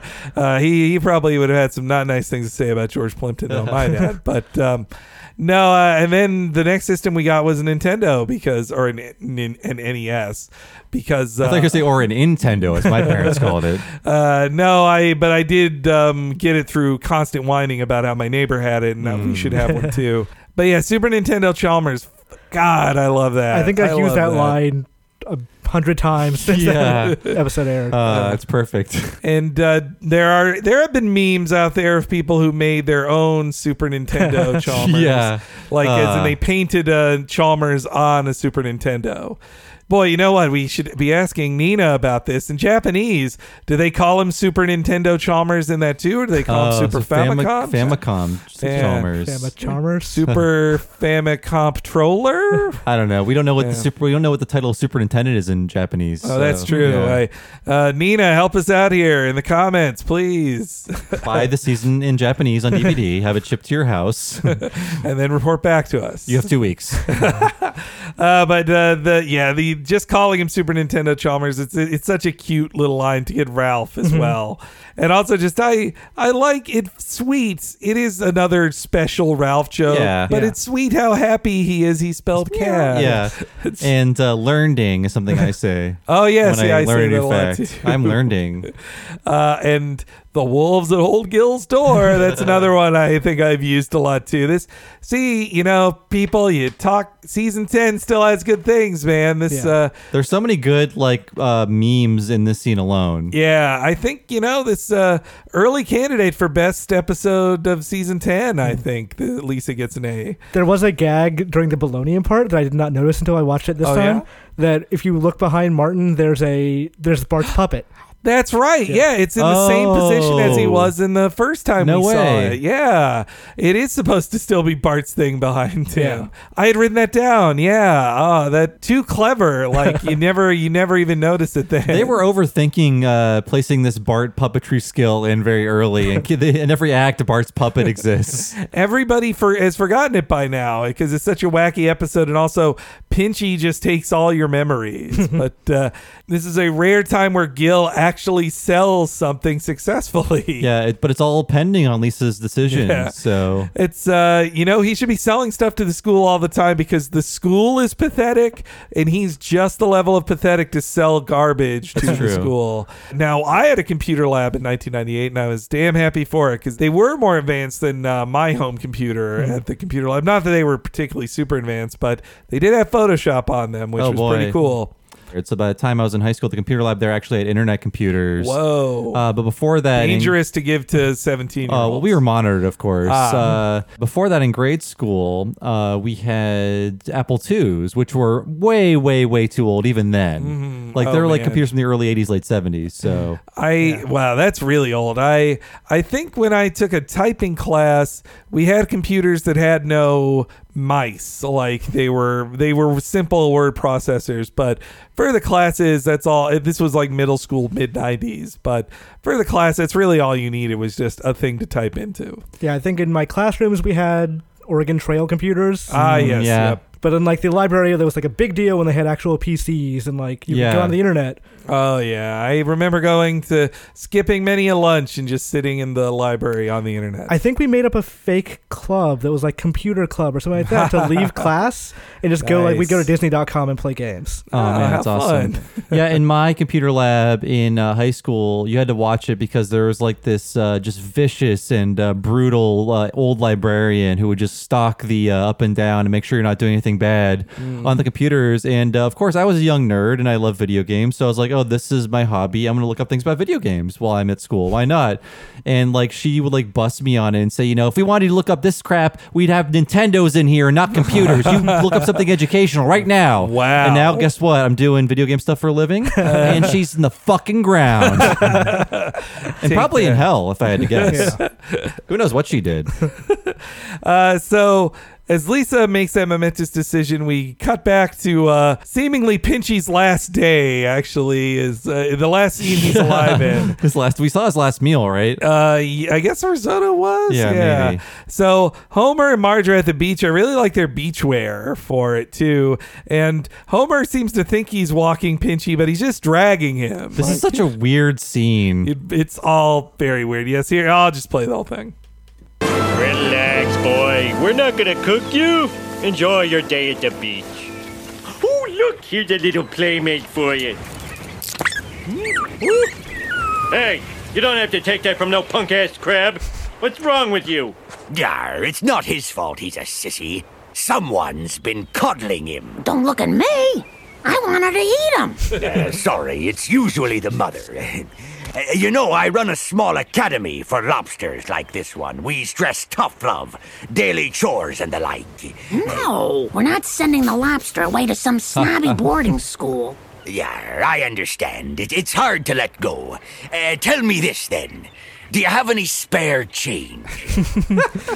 Uh, I love that scene. That joke is funny. What I really like about this scene is that it feels like an encapsulation of what we, uh, I was talking about earlier, where they want to zig when you think they're going to zag. And in this case, it was, it would have been totally understandable that the plot would be the end of Pinchy when he learns to be an obedient lobster or whatever. he goes to lobster obedience school.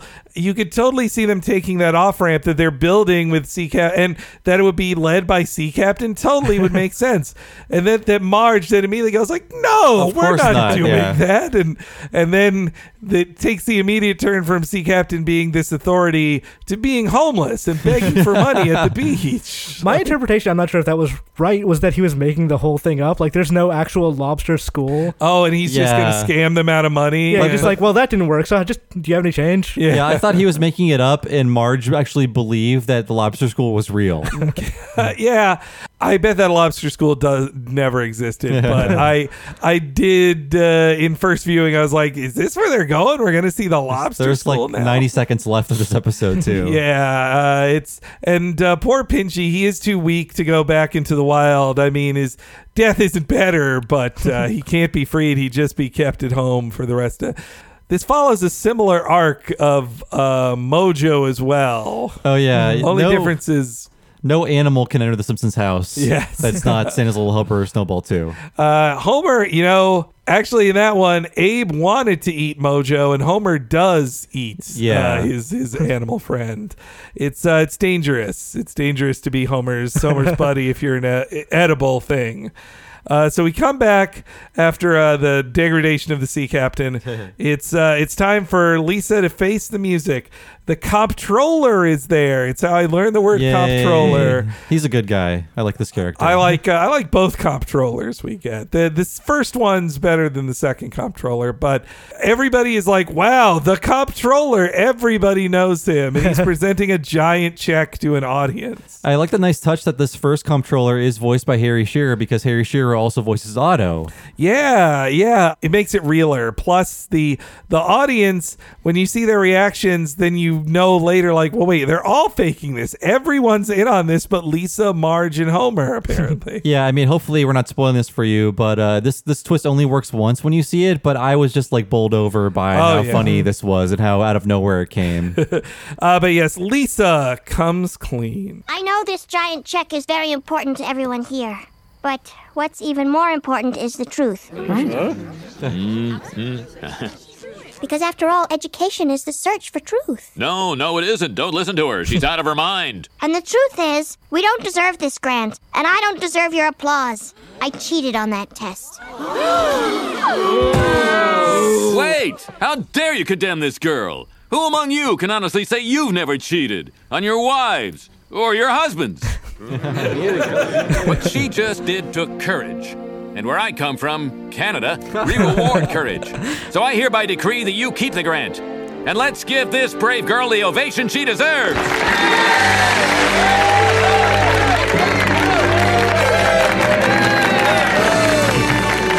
Oh, honey, I'm so proud of you. You got the highest grade in the class. But, Mom. The highest grade. Okay, Lisa's gone. Places, people. Man, acting is tough. I'll be in my trailer. Oh, good old predictable Lisa. I knew her conscience was a ticking time bomb. Heads up! Here comes the real comptroller. Oh boy, I love that. I love his speech too because, like, how many of you have cheated? Instead of naming like everyday things you might cheat on, he jumps to the most severe form of cheating. also, like Kirk looks at Lance and Luann. Yeah. yeah, yeah, Yeah. But also, Hi- uh, the other two I noticed were Hibberts and the Wiggums both look at each other like, Yeah. everyone in the audience agrees. Oh, yes, we've all cheated on our spouses. We all understand this. That's such a great, on your wives or husbands. and where I come from, Canada. Love that line too, yeah. Because it's, it's another just a great misdirect. You think he's gonna say where I come from, some American city that's great. I feel like uh, like he had Otto had to drop some fact about the comptroller in order to make it seem more real. So it's like, well, here's one thing about him to prove that he's real. but it's not even specific. It's just like I come from Canada, not like I come from Vancouver or Ontario or this province. It's like where I come from, Canada. And for the trick to work, they also have to let Lisa think that the comptroller let them keep the money because they will have the money later. So they can't trick her later that they didn't take the money. So it's so great that they even bake into that, like, no, we he let us keep the money, the comptroller. And they also had to disguise him as the actual comptroller. Yes, to look like him too. Like I would think Bart helped with that mask. Oh, that's, Oh, yeah. that's a perfect double of the real comptroller's face. Yeah, that uh, the the whole audience's reaction, like Lovejoy faints. Uh, Helen Lovejoy faints. Like, is she faking this, or was this because the way Edna says to everybody, "Here's the real comptroller," everyone seems to be in on. It. It's all an act, yeah. So even It's Helen. Lovejoy is lying about it. I mean, I guess they all want their kids to have a better school, so they they've all decided to go along with it. Coleco's don't come cheap. Uh, apparently, the uh, comptroller Atkins is named after their writer's assistant at the time, Yeah. Jacqueline Atkins. Uh, and I, you know what? I am one that when I saw it was two hundred fifty thousand dollars, I was like, no, Lisa, this truth is not more important than that. She's lying. Yeah, I I'm with Skinner. so yeah, it, I also like too that Marge is just in such deep denial. She's like the highest grade. And they needed Bart to be in on it apparently for it to all go off. Yeah. too. I mean, he had to build the. He probably made the mask. He made a Lisa puppet. I mean, with this, so uh, maybe like 18 months ago, or maybe even two years ago, someone made a pin set of all of the Simpson family like facsimile creatures. So there Yeah. is uh, there is the version of Homer that he made when he was traveling with the B Sharps, which is like the oatmeal box and Balloon like arms. balloon arms. there's uh, Bush Marge with the paper plate face. there's this Lisa, and then there's uh, gross snowman Bart, like the crappy Oh, snowman he built. Uh, and so, as the real comptroller arrives, everything falls into place. This grant ensures a light bulb in every classroom and a high definition TV for the teacher's lounge. Now, where's the little girl who made this grant possible? Where's Lisa Simpson? Come on up here, Lisa. Now, how about that? Smart and modest. Well, I should be going now. These giant checks don't hand themselves out. Okay, people, let's have a round of applause for the real comptroller. Idiots. I know a liquor store where we can cash this right now. That's great. One liquor store has two hundred fifty thousand on hand. That's uh, He that's- knows one. Uh, the that uh, Skinner knowing of that liquor store seems a little too hip for him too. Though maybe he just befriends people there, like Gus at the car wash. Yeah, maybe Gus works there too. I could see him not having a bank account. Oh yes, yeah. Yeah, his mother, mother- wouldn't. yep, sorry. mother wouldn't let him. Yeah. uh, yeah, although in 1998, getting an HD TV, that's some fancy Ooh. stuff. That'd be expensive. Yeah, Be heavy. but a light bulb, I like too. The idea that e- the comptroller even knows they're going to spend it on themselves, not the children. light bulbs for children, HD TVs for adults. Uh, and and Skinner just blowing it with like the real comptroller. uh, and I also really like the drawing of Bart's very believable puppeting posture. Oh, yeah, he's like a Muppeteer in that in that little uh, drawing there. Yeah, he's Bart is so skilled in this episode. he's wasting his time in school with this uh, lame schooling, uh, and so. With all that wrapped up, there's only a few seconds left in the episode to close out the B story, which um, is one of the darker endings in the series, but also one of the funniest. I think I I, I still laugh at this to this day, and uh, that it starts with Marge wondering who brought in muddy claw prints. Like, who do you think? Marge? who do you think? Here is the uh, delicious ending. That's one grade I truly earned. Who left these muddy claw prints on my clean floor? Sorry, Marge. Pinchy got all dirty in the yard chasing birds. But don't worry, I put him in a nice hot bath. Hey, what smells so good? Yeah. Pinchy? Pinchy? Pinchy!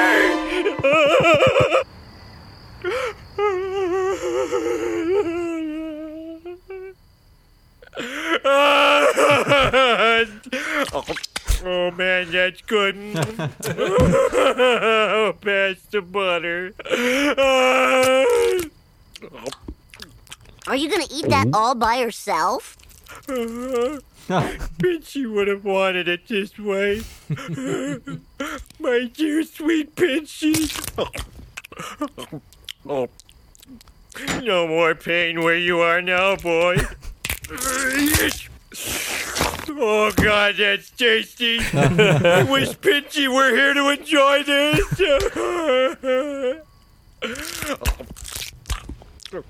oh, Pinchy. That's so great.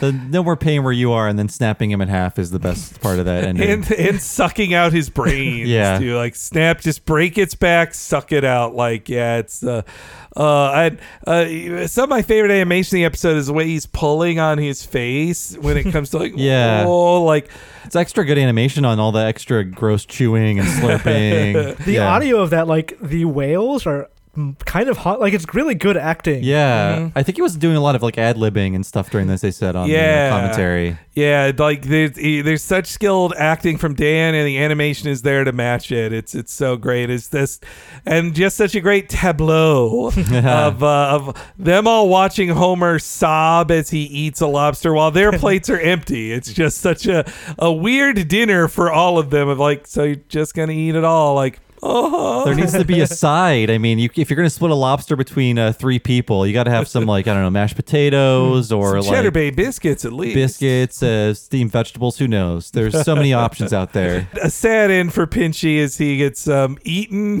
by his father.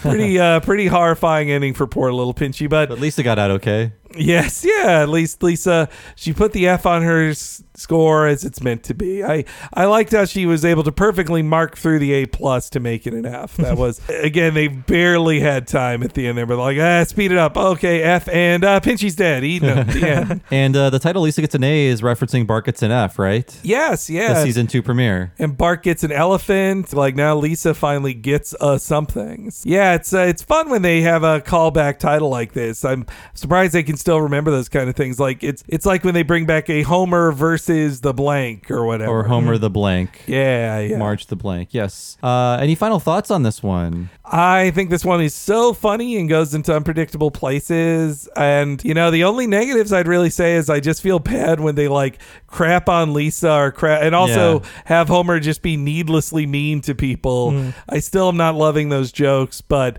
this is just such a funny episode that goes in so many unpredictable and fun, not unpredictable and stupid places. Yeah, in my head, I just miss a lot of season ten, but I remember like when I went back to watch this, this is an actual really good episode, Mhm. and like this is something that I quote a lot of lines from over the years. So like obviously this is a quality episode. I just didn't think about was season 10 Mm-hmm. Yeah, the ending really makes it for me. Again, it worked the best the first time I saw it, but I just love how clever it is and Mhm. how it kind of subverts the uh, learning a lesson story. And that Lisa only thinks she learned a lesson, but uh, again, her her morality is incompatible with life, so Yes, it can't work in this in this situation. But yeah, another great episode. Imran, you're our special guest. Please tell us where we can find you, uh, where you work, your Twitter, any of that good stuff. My Twitter is I M R A N Z O M G. Uh, you guys also plugged your PAX panel, so I will mine as well. There is a at six thirty on Saturday, I think. There is a news writing panel with me, uh, Matt Kim from IGN. Ooh, that's a good that's a good time. Eric Van Allen from US Gamer. And Rebecca Valentine from Games Industry. Man, that's nice. Yeah. Uh, boy, if- I think six months of my games writing career was I was on the news beat, and it is no fun. It Yes. is tough. It is a real, I'd say, underappreciated Oh, for skill sure, in the yeah. games press for sure. So if you're curious how that works or how the like the day of a news writer is, we will be happy to complain about it for you.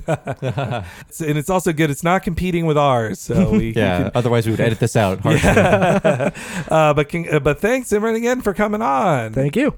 So if you want to help our show and get all of these episodes one week ahead of time and ad free, please go to patreon.com slash talking simpsons. And if you subscribe at the $5 level, you'll get just that. And alongside that, you'll get our uh, other podcast, What a Cartoon, one week ahead of time and ad free. And at that $5 level, we also have mini series like Talking Critic, Talking Futurama, the recently wrapped Talking of the Hill, and our new mini series that will be coming in the fall that our patrons will vote on. We also have too many podcasts to mention here, but if you sign up today at the $5 level, you'll get everything we've done on the Patreon for the past two plus years. That is too many podcasts, frankly. but we're gonna just we're gonna give them to you anyways. We, we like you that much. Henry, what else is going on on the Patreon? Well, if you want even more than too many podcasts, then you'll want to go up to the premium level at $10 a month. For those folks, you'll get to hear our monthly What a Cartoon Movie podcast, where me and Bob go through a different animated feature film once a month. We did Beavis and Butthead Do America last month, and it is a classic. We talked for over 200 minutes about that film. So please, you'll want to give that a listen at the $10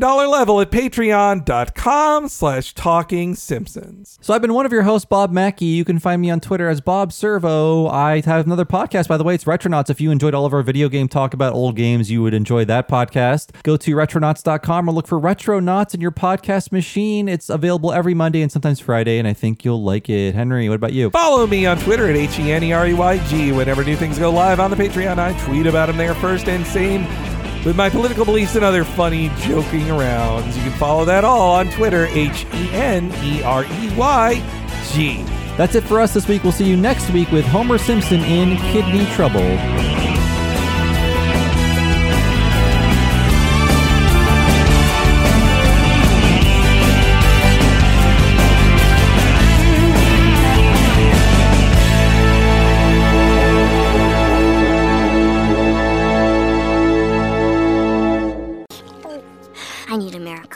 Come on, you owe me. What's up, sis? Bart, shouldn't you be in class? I am. It's a little something I whipped up in shop. Mostly latex. What are you doing out here? We've got a test and I didn't read the book. I'll get a zero for sure, Bart. What do I do? Well, if it was me, I'd just take the zero. Uh, but that's not for everyone. There's one other possibility. Hey, I can't go in there. Relax. There's nothing here you didn't see when Dad boycotted pants.